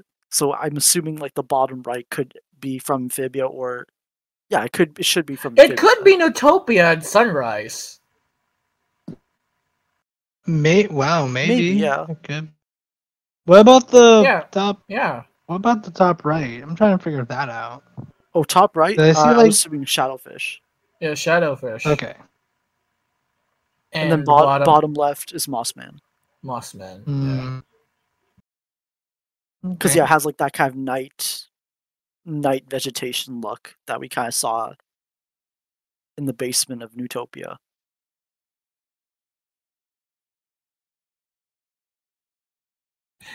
So we Guy- went through that. It's Oh. it's the. I was I was gonna point out how th- these three worlds are so blurry, and yet we we immediately identified the Owl House. It's just. it's they couldn't pick anything else from the Boiling Isles. Yeah, they they really wanted us. Yeah, like on on the subreddit, it's like we're we're removing any like we just pinned one post where it's like, yep, that's the Owl House reference, and we're removing everything else. That's Because I feel like because I feel like there's going to be one guy's like, "Yo, guys, look what I noticed," and we're all gonna be like, "Yeah, man, we're, we're happy you noticed it too, but we all noticed it." Yeah, it, it, it, it's already happening. It- it- I already saw it happen a ton. Yeah, but that just that's just, that's a really nice nod. To, it's a sister show. yeah. Can't wait Uh, for Luz and Amity to have a date while the core is invading Earth.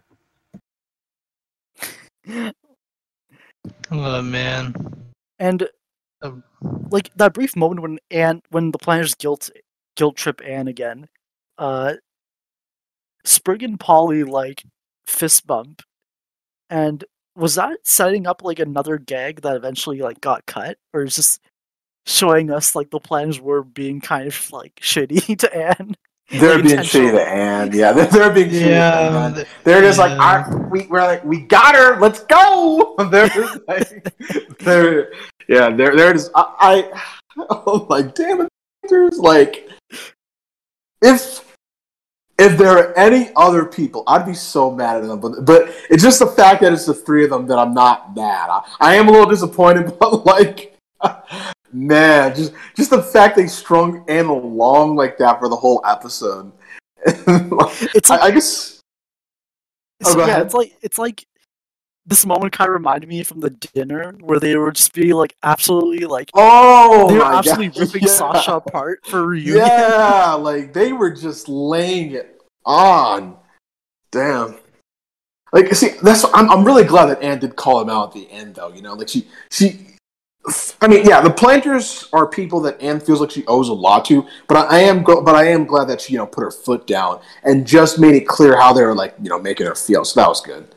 But then, like, Dang it! I just wish like that Sprig had to ruin it at the end with guilt, with like guilt tripping Terry. Like, why did he do that? But no, it's honestly Into driving. Jokes aside, that was just an adorable scene at the end. Oh wow! Yeah. My own day almost died because of it. Because Sprig just literally just swabbed right near, right around the highway. Um, Yeah. Oh yeah. I, I forgot. But yeah, Liam, you mentioned that like it'd be kind of cool if Doctor Frakes returned as a villain. my my brain went immediately to like a, a Mr. X and Doctor Frakes team up or something. Like like they're gonna no, they're gonna form a Sinister Six of um of our Earth enemies. They're gonna go team up with like Robert Otter or something. Oh, man. like imagine that Doctor So we have- Frakes, Robert Otto, Mr. X. Like So yeah, yeah, so we have Mr. X, uh, Jenny, uh, Doctor Frakes, Otto, uh, Robert Otto. That's four. Who else can we add to this? Reconstructed cloak bot. yeah. like, God. trying to think who else we have. Who can we add to it? My, my brain's like, uh, is that all we have? Dang, or Yeah, I those think are that's all we have. Those are only. Yeah. Wait, no. What, what about what about the clown? Like he can come back for revenge. You know, Wait, which clown? Like like that one, the one in Sprig's birthday after they after he um after they got him fired. come- well, he didn't he care. He didn't, he didn't care. like, He trying to cared about think his who can- job. No, that'd be so cool though. Like, like all the antagonists just come back for like one, just for like a like, fucking final great. confrontation of Anne the Plantars. That'd be hilarious. The miserable four. yeah, the miserable four. yeah, I'd love it. That's the actual name of the. That's the actual name of the episode of that team. Mis- I'm gonna Miserable cry. five because you guys uh you guys forgot Jenny. Oh yeah, oh, wait, never mind. Yeah, I Yeah, we include already mentioned yeah. But, like, I- the funny thing is, I would not put it past Amphibia to have an episode like that. I feel like they totally would, wouldn't they? Where all these, where, where all these like past enemies just come back and just work together to, to finally put down the plan just once and for all. Hilarious. I honestly, I honestly think it would be very plausible because, like, at this, we got like four anta- I, I guess if we include Doctor Frakes, we got four antagonists now, which is Mister X, Doctor Frakes, Andrias, and corrupted Marcy. I think it's just a time thing now. Like we're already like so far into season three. Like I'm not sure when they'll have time to do this. Like maybe I could see them all coming back to help in the final battle. Mm-hmm. Like Yeah. That, that's definitely more plausible, though. Yeah.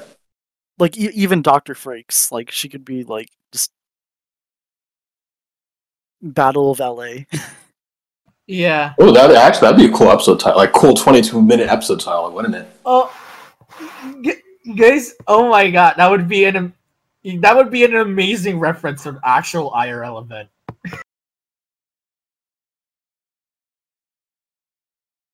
Which one? You, you guys, you remember? Uh, it's it was um it was an old news article about like how aliens are some are actually are invading LA, but it's actually turned out Oh. to be lights. Whoa! it's a- it's a- yeah, I just looked it up. I just looked it up. Wow. And there's also a movie called Battle Los Angeles. Yeah, and Dude, please, I, I'd love it the show did. Now I really want the show to do that. Holy crap! and but It's- now mm-hmm. it's but now it, there are actual aliens invading. Yeah, and the- and the plot of That'd that movie so was like distant UFOs become terrifying threat attacking Earth.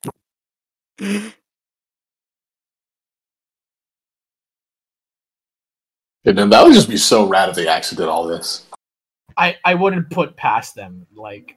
Yeah, I wouldn't either. I wouldn't either. yeah i i would personally really love it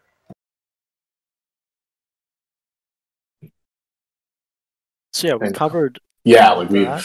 squeeze out a lot of stuff. I think we can start getting into like I just want to.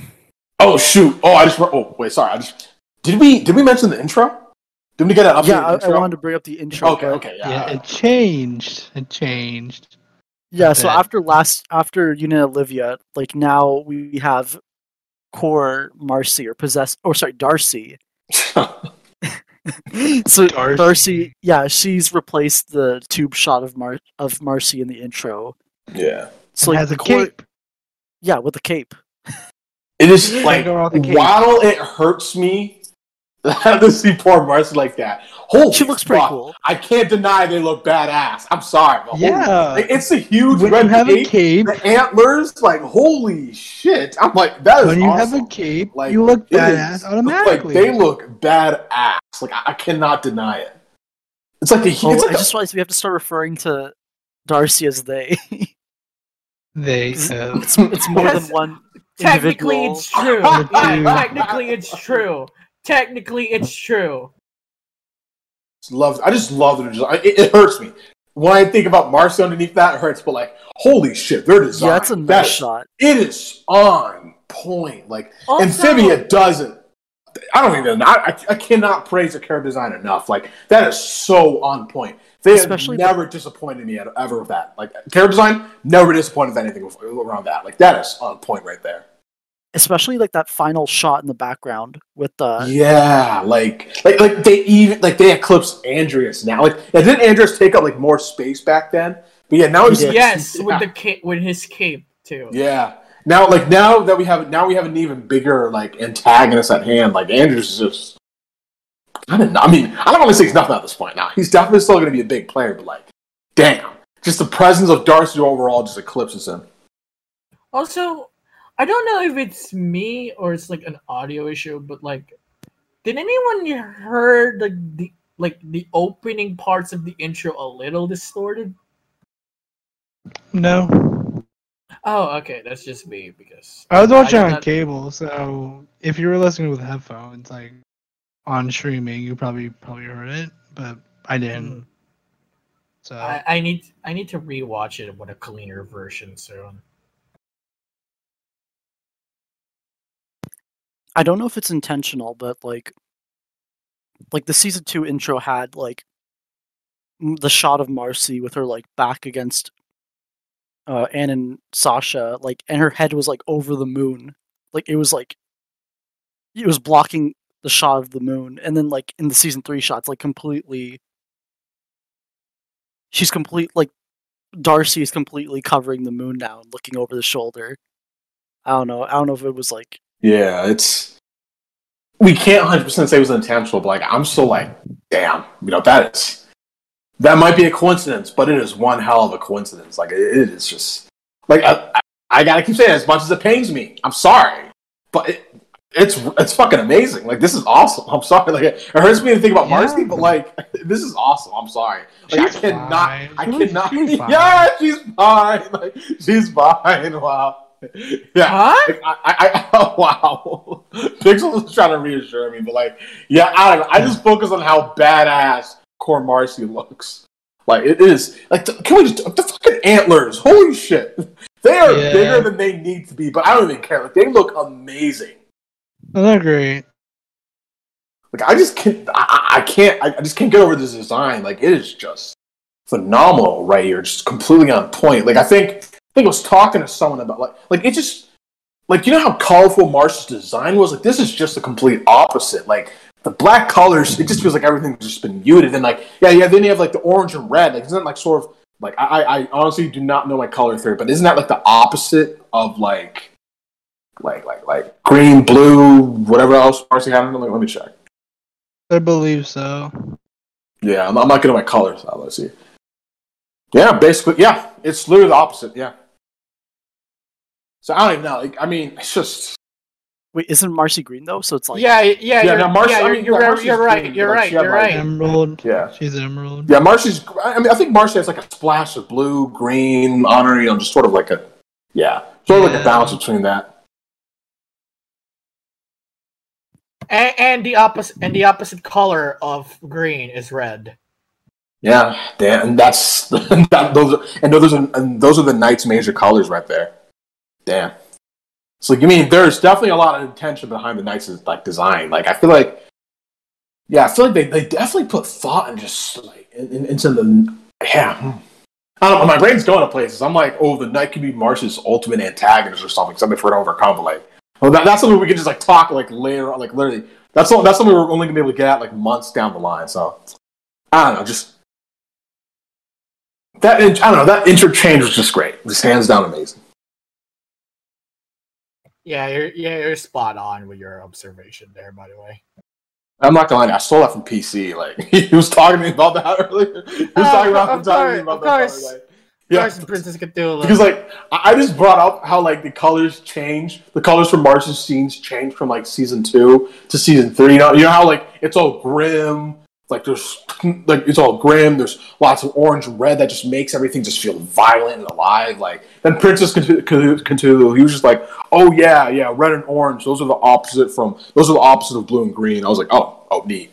That was that. and and even in Olivia and Yunan, the uh like we since we had Marcy walking around, like the armor looked kind of purplish, like a very dark purple. So that also works with the color wheel. Yeah, like they're just. Yeah, damn. It's just it's just giving you the idea that Marcy is just being like oppressed, right? Like the like the natural state of Marcy is just being like crushed down by this by, by the night or sorry, sorry, not the night, the the core. I'm still getting used to that. Like we, we spent so long just calling it the night, but yeah, it's just phenomenal design all around. Like, I, can, I, can I say color design? I have no clue, but like like what they've just done with this, like I have nothing but praise. Also, I think this just confirmed that Core Marcy is actually gonna be hanging around a lot more than we thought. yeah, I was like, early season three, we rescue. Early season three, we rescue. Nope, nope. Yeah, that's nope. yeah, nope. We all Nope. Yeah. that. Nope. We I was all like, how close do we think this is gonna happen? Like, and like, actually, maybe maybe I'm getting ahead of myself. Maybe this I'm just more betting. a- Late game, season three rescue. Like last four episodes, we're gonna have Marcy back. That's what I'm betting. Episode Last- 16. Right now, right now, right now on the podcast tonight on the podcast. By episode 16, we will have Marcy back. I'm calling right now. By episode 16. Episode Quote me on this. episode eight. Quote me on this. Episode Episode 16. 19, Episode 16, we'll have Marcy back. All right, That's- Nick has my Nick has made his prediction. We are locking it down. We're We're into the time capsule. All Alright. locked in. I'm I'm gonna make my prediction. Darcy, Dar- Darcy, got that. Darcy is gonna last through episodes ten to fif- to fourteen or fifteen. Yeah, fifteen. Let's go with that. Ten to fifteen as well. I just wanna. I- I'm gonna up Nick by one. I think it's gonna happen. Episode seventeen. Darcy episode. Darcy ends episode seventeen. Okay, let's see it. We'll, we'll see what happens. We're gonna see what happens. Is this an good. auction? In, in, Yeah, bef- in before in before episode ten is actually going to be the whole Darcy episode, and they solve that plot point, and we got Marcy for the, pretty much the rest of the Oh, imagine if they did that to us. like, but man, I don't know. I was like, my, I was keep my fingers crossed. Maybe, just maybe, she'll be back around episode 12, 13, 14. Nah, nah, we're, we're getting there. With, they are not going to put that much effort into this character if we were not going to have it go on for most of season three. Like, it sucks. It sucks. I want Marmar back, but like, I'm sorry, but like, what they're setting up here is too awesome to pass up. I just want Marmar to be happy again. I'm looking at she'll- she'll be fine. Yeah, She'll she'll, be fine. fine. She'll be fine. she'll be man, fine. I'm, look, I'm looking. she'll I'm looking at your bruh. I'm looking at your. I'm looking at the collage here, and fuck, I'm I'm getting sad now. yeah, She'll fine. it's- Like Dar- it's Darcy, just Darcy will last like what, the like three colors months, and then. Marcy has the rest of her life to be Marcy. yeah, she has the rest of her life to deal with the trauma. It'll, it'll, it'll be fine. She'll be fine. Bruh. But yeah, but yeah, I just sorry to our fans who can't see. Maybe maybe I'll just post an Imgur link underneath the video or something. Whatever. I'll, I'll post an image link. But like, it is really really. something is like it is really something else to just see how like the colors for Marcy's episodes have just changed overall like they're all they're either like dull purplish colors or just like violet looking splashes of red and orange. Like it's just i don't know. I gotta clap my hands to that It's phenomenal stuff right there. All right. So I think going back to just one more thing I wanted to cover for if you give a frog cookie, like maybe I'm getting too big picture here, but so we know Dr. Frakes was able to open up a portal for like five seconds, and that was without any of the. I guess that's without any of like the Calamity Gem power being involved. We are so. How I always saw season 3A, like the reason we were on Earth for so long was because we were giving Plantars the ch- the Plantars the chance to like explore Earth and like actually experience Anne's world before eventually going back to Wartwood or back to Amphibia. So now that we have like it's it's not it's not complete, it's not permanent. Like this portal if it were to be state like if it was stabilized we would have like a robust way to go travel back and forth between the worlds. So my assumption is that Anne like the key to stabilizing this portal and get back will be Anne herself, like using her calamity powers and whatnot to like actually like complete this chain. And I, I hope that's the case because if we eventually get to a point where like the Plantars can freely travel between worlds, it kind of undersells, in my view, like the purpose of spending so long spending so much time dedicated to them on Earth in the first place. So I don't know. So it's like I want it's like I want it'd be nice to have a way for the Plantars to Yeah. travel like back and forth, but like in terms of like in terms of like actual like impact, like I'm I'm hoping that's not the case. Unfortunately, which seems like a terrible thing to say out loud, but yeah. Plus, I mean, you can't forget the ideas that the day at the aquarium set up. You know, just like that's the literal halfway point of this series. They were definitely trying to tell us something about a potential goodbye between them. Like it's, it's not going to be the extremely happy ending we'd all like, but it's, it's still going to be something so they can still feel like you know they're a family because it's like Hop Pop said, you know, family bonds each other. You know, but coming off what you said, Thumb, yeah, I'm just thinking like.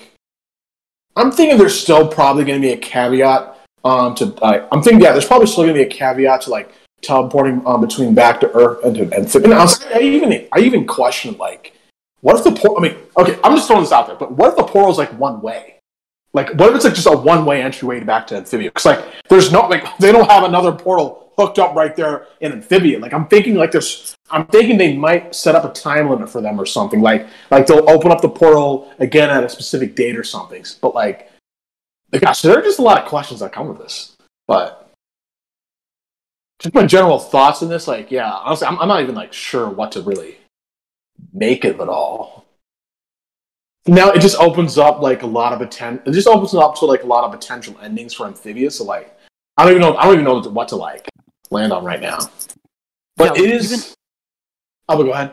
oh no, go go ahead. You go first. I'm just thinking like it is pretty awesome that we're now getting like because I, I know like every like I'm pretty sure like every episode has always been about them like referencing trying to get back to the figure. So it is really nice that we finally have a lead. We have someone who can actually like open up um open up um portals to, to like other worlds. So that's pretty cool. But I think I, I think it is. I don't know. I, I saw some people like worried about like it being too easy. So I, I'm I'm pretty glad that like right now it does seem like we still have a lot of hurdles to overcome. Like we can't even for one they can't even open the pearl, open up the pearl for five more than five seconds. Two like honestly they're starting from scratch because they can't even use Doctor Frake's lab anymore. And three like uh, yeah they can't even find a specific world. Like there's just a lot of kinks they're to have to figure out here. So like I'm thinking maybe it's like you like you said Thumb like it's it's to be up to Anne's calamity power to stabilize this thing or something.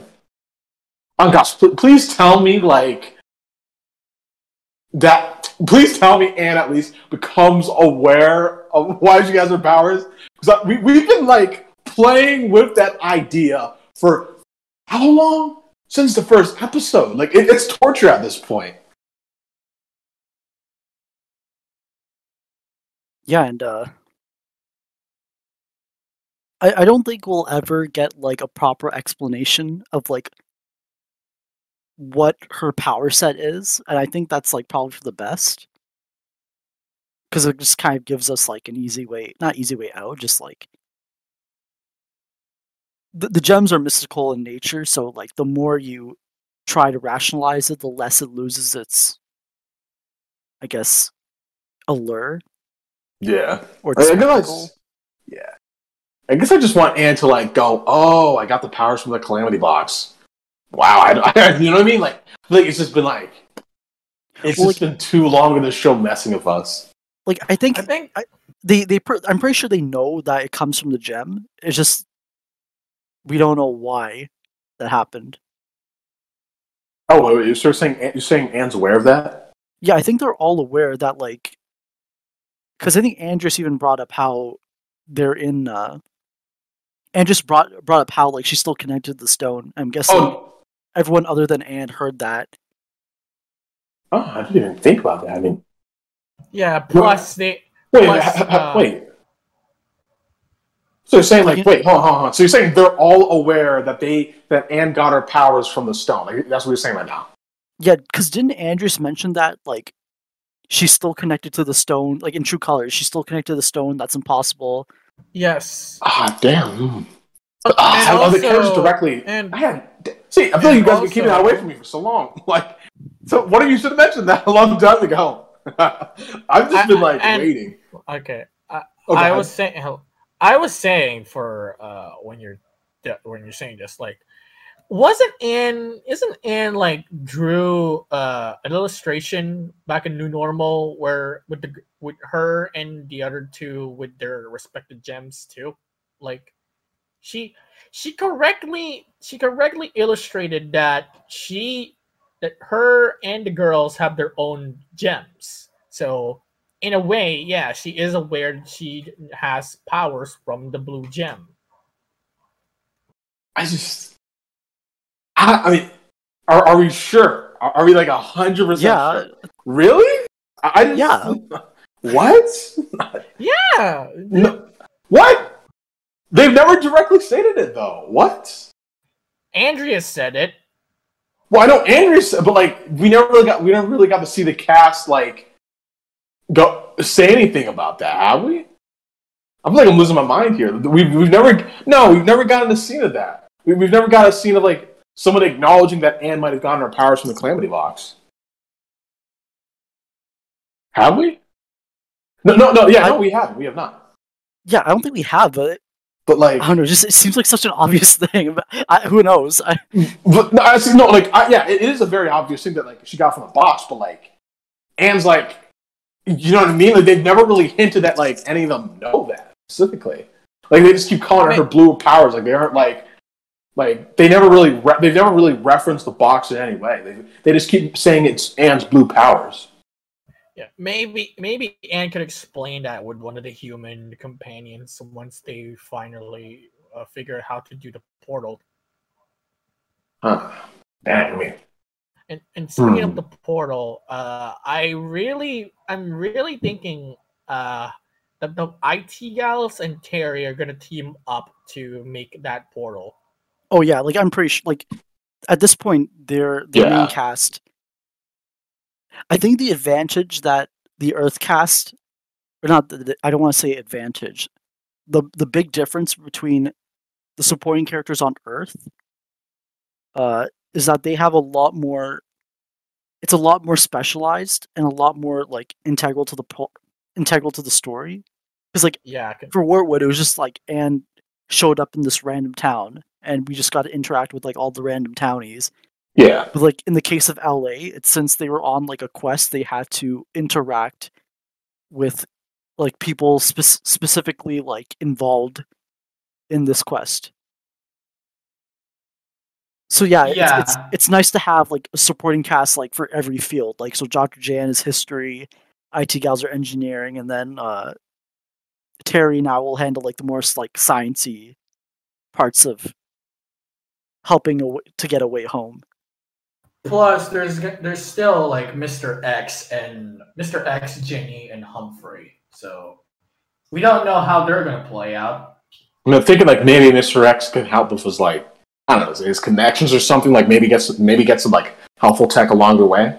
Like I mean, I think yeah, I think these characters they all could really come together and just yeah. I, I think that I mean I'm pretty sure they got this. I mean, like when when do you when do you guys think like? I mean, I, don't know if to like me bringing this up, though, but like like I mean with the portal, like yeah, the portal plot really getting started here. Like when, when do you think we could be getting back to Amphibia? Like I'm thinking like now, Episode like 10. oh, yeah, episode oh episode ten. Damn. Okay. All right. Well, was that, Same, was that another same, bet? um, oh, okay. We're betting again. Okay. Hold on. Hold on. No, no, Um, no. This this isn't a bet. This isn't a bet. This is just uh, um, observation. okay. Because I I know. Okay, I know we didn't. Okay, maybe Okay. this is a good time to talk about Matt mentioning episode ten being a twenty-two minute episode. Like he mentioned that that was meant to wrap up one like three A. But then he mentioned, oh, but since the schedule changed around, like Froggy Little Christmas could serve as wrap up, and then episode ten would also be a good mid-season premiere. Yeah. So when I hear that episode 10 could act as both, but was written as a mid-season finale first, I get the I get the impression that the way season the way episode 10 ends off is that it's very it wraps up most of 3A, but then at the very end has some sort of twist where it perfectly leads into the next episode, Hmm. uh, which was be 3B or episode 11. Yeah. And um, my my sort of idea is that we get this whole maybe the first half is a bunch of resolving culmination of whatever's happened on Earth. All their allies make the portal. Mister X interferes.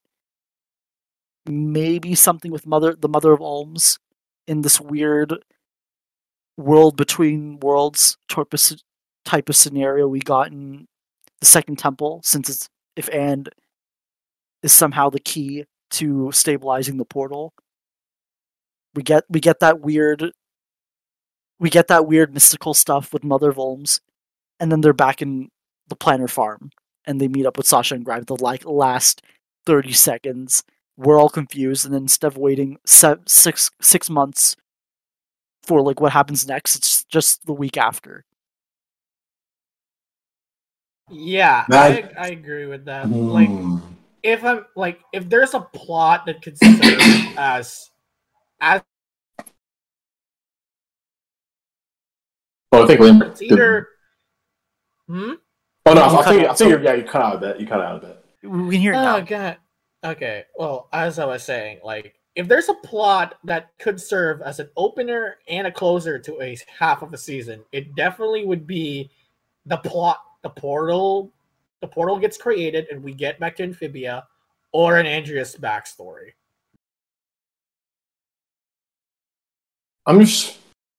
Like, he- he- here's why I'm like, Like- still hesitating a little about it being episode ten because like it's just a it's just Yeah, I don't think feel like- purpose for the season. Like yeah, I feel like episode 10 is going to involve more Earth stuff, but like whatever it sets up at the end, the very end, like maybe the last minute or two, that's that's going to be the 3B stuff. That's what's going Mhm. that's what's going to be the the ideal mid-season opener since it's since this was written to be more of yeah, a finale Well, for the, the first half. Maybe I'm just maybe I'm just trying to think though because like with what Matt said, his his- his idea for Anne being on Earth, right? He said it's for Anne to lick her wounds and make good of her past, right? Just to really be on the same page of her parents, to really understand where they came from when it came to raising her, to really appreciate that. Like I feel like, would you say Anne is at that point yet here? Like, are you saying? Do you think like? So that, that that's why I'm hesitating. Like, are you? Or do you think like that's all good and done with? Like, we don't really need anything else from that, and No, now I they still- can go back home. Like, maybe okay. I think they still need to resolve something. Oh, sorry. Go ahead, Lemur. I was gonna say maybe they could find maybe episode ten is where they finally tackle Sasha and Marcy's parents. They're finally gonna tackle them. Also, I forgot. I forgot about. I forgot about their parents. I was like, I, I, I've been like, I don't even know. I, I honestly, I mean, they're, they're going to be there somewhere in season three. But, but like, I'm just thinking like, with the Boonchuy parents, like, I, is everything resolved enough for us to be able to go back to Amphibia? Because that's because amphibia because amphibia like it tells its story through its characters. Right? Like characters are number one. They will like they will not let things move forward until like you know what they want to do with their characters are all played out. So I'm thinking like, are we going to be able to go back to Amphibian episode ten? I think that's why we have a 22 minute episode, though. That's what's going. to Yeah, that's finally- there too.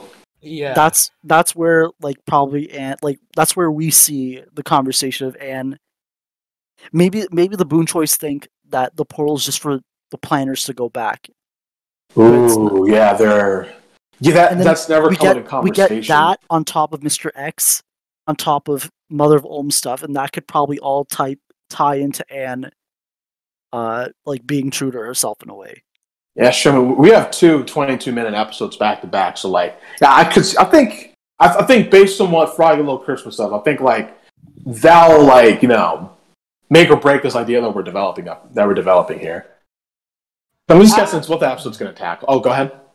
I, I was gonna say I really I mean I'm not saying this is a like a big thing for me, but I really do hope they're gonna talk they're really gonna talk about Sasha and Marcy in episode ten.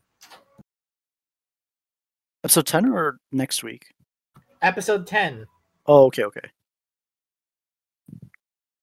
Because Like, because I feel like that's the perfect place for them to discuss that. yeah, Yeah, I'm like, trying- it's- I feel like a lot of this talk for episode 10 is going to involve a lot of discussion about the rest of 3A. So I think maybe we should just go on to start talking about Froggy Little Christmas promos. okay, okay. All right, sure. All right. Because I do I do think we should we could dedicate more time to this in another conversation. Gotcha. fair. fair. Yes. Yeah. Fair. I mean, yeah, honestly, we can just do that once we're done talking about Froggy Little Christmas next week. I mean, there's that. Yeah, that's true. So But I I guess guess we it's got. Oh, God. I'm like, I was, I was about to say it all for you. No, go ahead, go ahead. Yeah, I, I know you posted like all the clips for Froggy Little Christmas. Like we got three of them. Uh, I think yeah, I think we covered the promo. It's basically the Plantars study the hol. The Plantars learn about the hol like the meaning of Christmas, while Andrias like send in, sends in a surprise.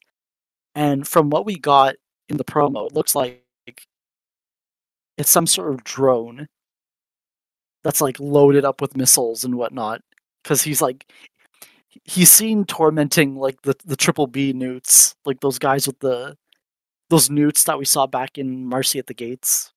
The they're wearing like elf outfits while it looks like Andrias is just like launching missiles at them. Uh yeah, a bunch of holiday clips. So I'm I'm trying to zoom in on the image. It looks like it looks like a flying mantis because it doesn't look too much like a dragonfly. Uh Yeah, it's like loaded with missiles, I'm guessing. And Andrias has like the VR looking goggles on, so maybe he just sends us through the portal and he can just look through it himself. Uh what else is there? Yeah, we got the tie float. Like they're part of some kind of parade. That's probably where Andrias like sends in his drone.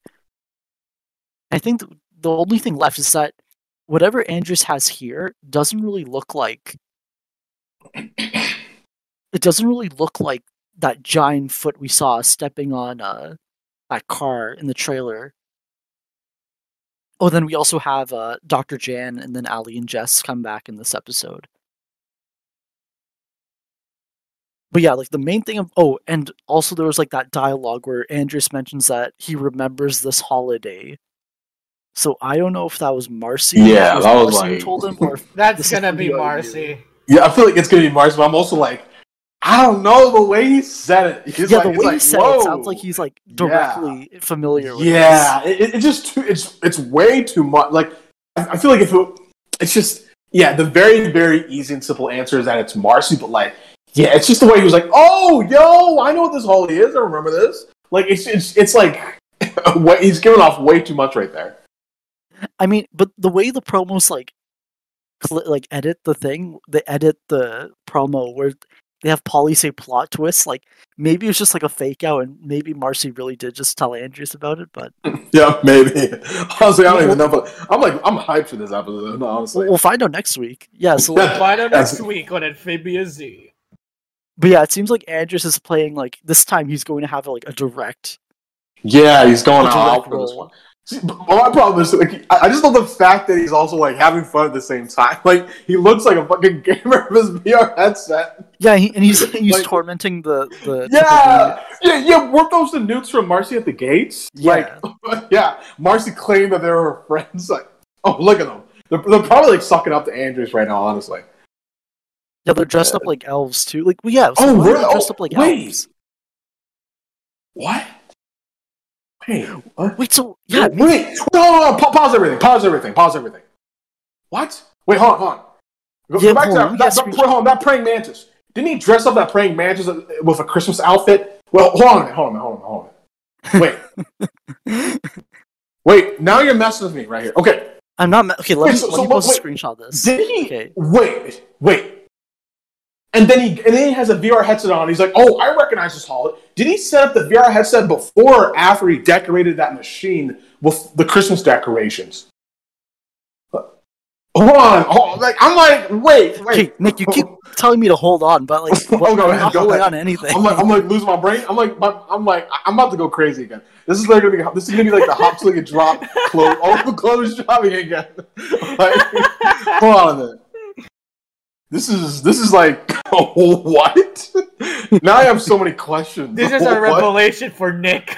Wait, wait. You're the one who posted this in the chat. Like, I thought you Yeah, why over are they dressed up like elves? I, I didn't even pay attention to that. Why are they dressed up like that? What? I have no clue what's going. Wait, so like, so so does Andrias know that? It, so I don't even know what's going on. So Like- does Andrias know? Like, th- Unless Marcy showed him like a Christmas movie in like in August or just in some random day, like, and I don't know. This all seems pretty detailed. So yeah, it's it's too.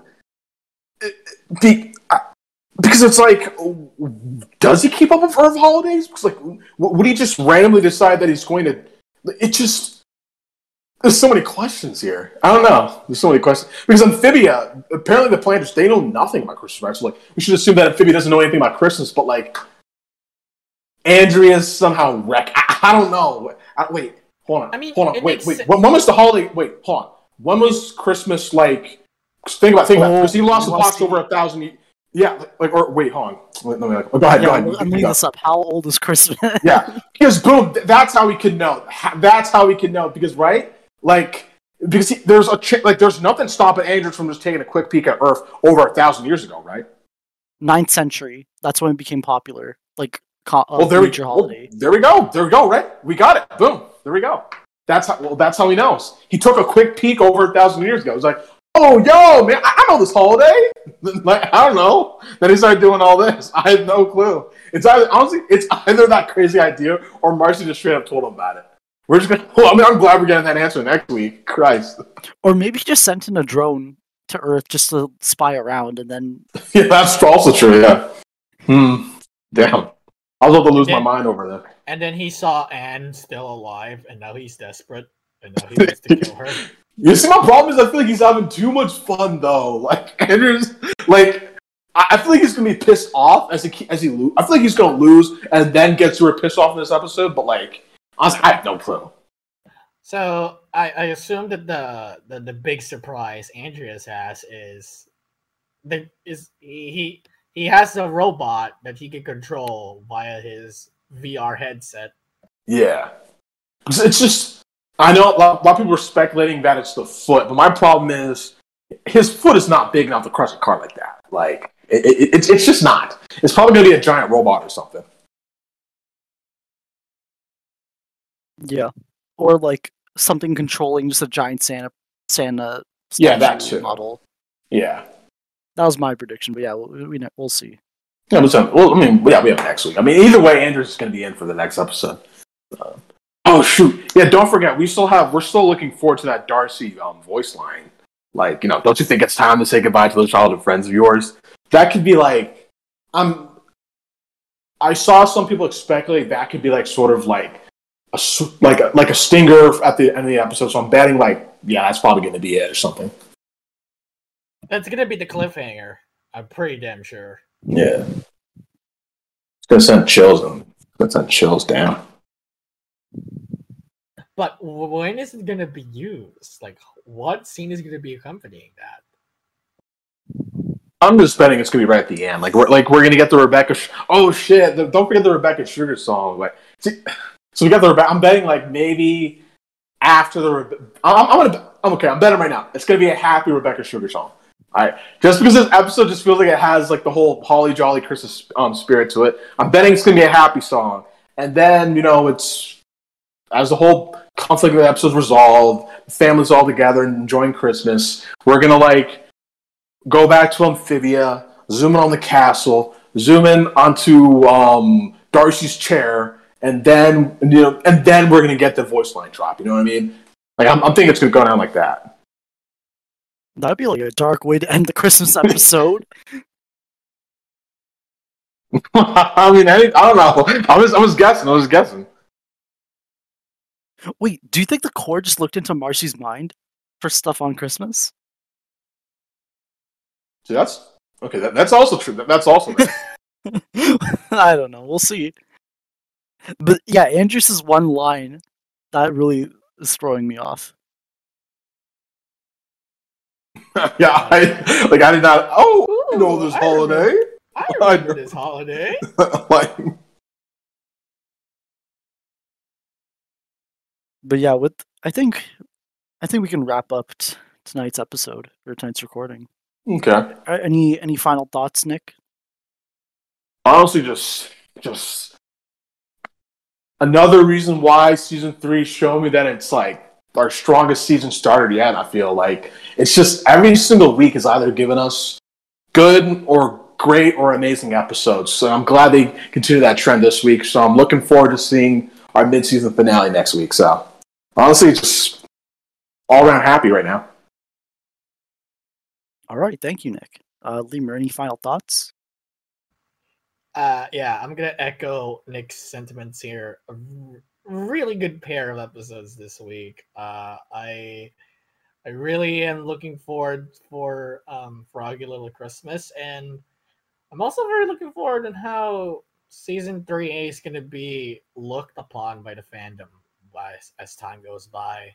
Um, I know people have been having doubts, but personally, it's been a very, very good season definitely definitely the best first half of the season that we uh best first half of the season we that we got so far from the show definitely stronger than both 1a and 2a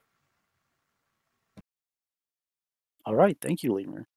And yeah, overall, I really I, I enjoyed these episodes. It's nice to. I think this is probably like Hop Pop's last solo episode. I'm glad it kind of ended off with a. It, had a wholesome end to it.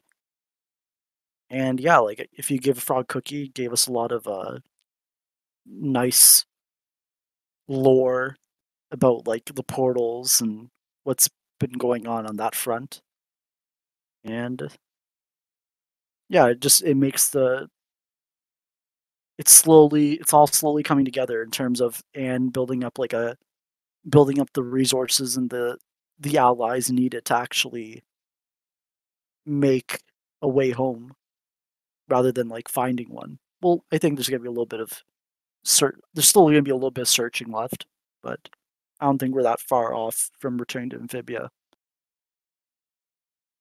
But with that, next week we'll cover Froggy Little Christmas, and that'll pretty much wrap up like season three for the rest of the year. Which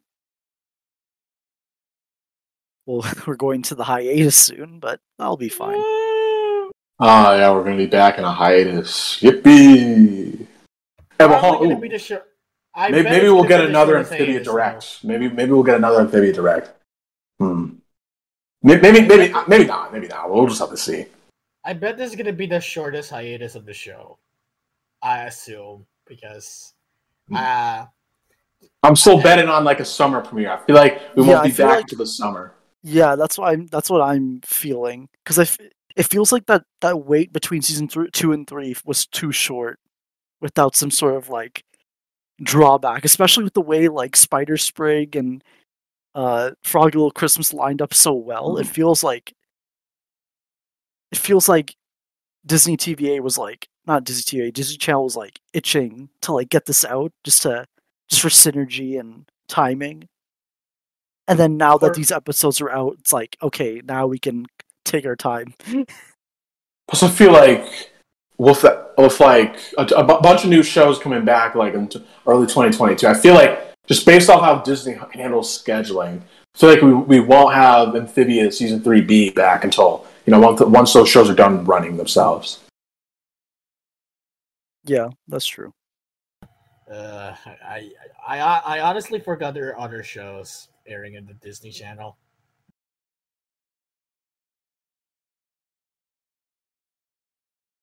Uh, Big City Greens, but yeah. What? I, Um, I, I, yeah. I, I, I, I, Molly- actually Molly look, I- McGee, I actually no because no because Molly McGee is gonna end soon, and then Big City Greens is gonna be in a hiatus for a long while too. So there, it's you know, it's they're they're not they're not gonna come back anytime soon. Yeah, I guess. Yeah. But I guess with that we can. I think we'll call it a night or day.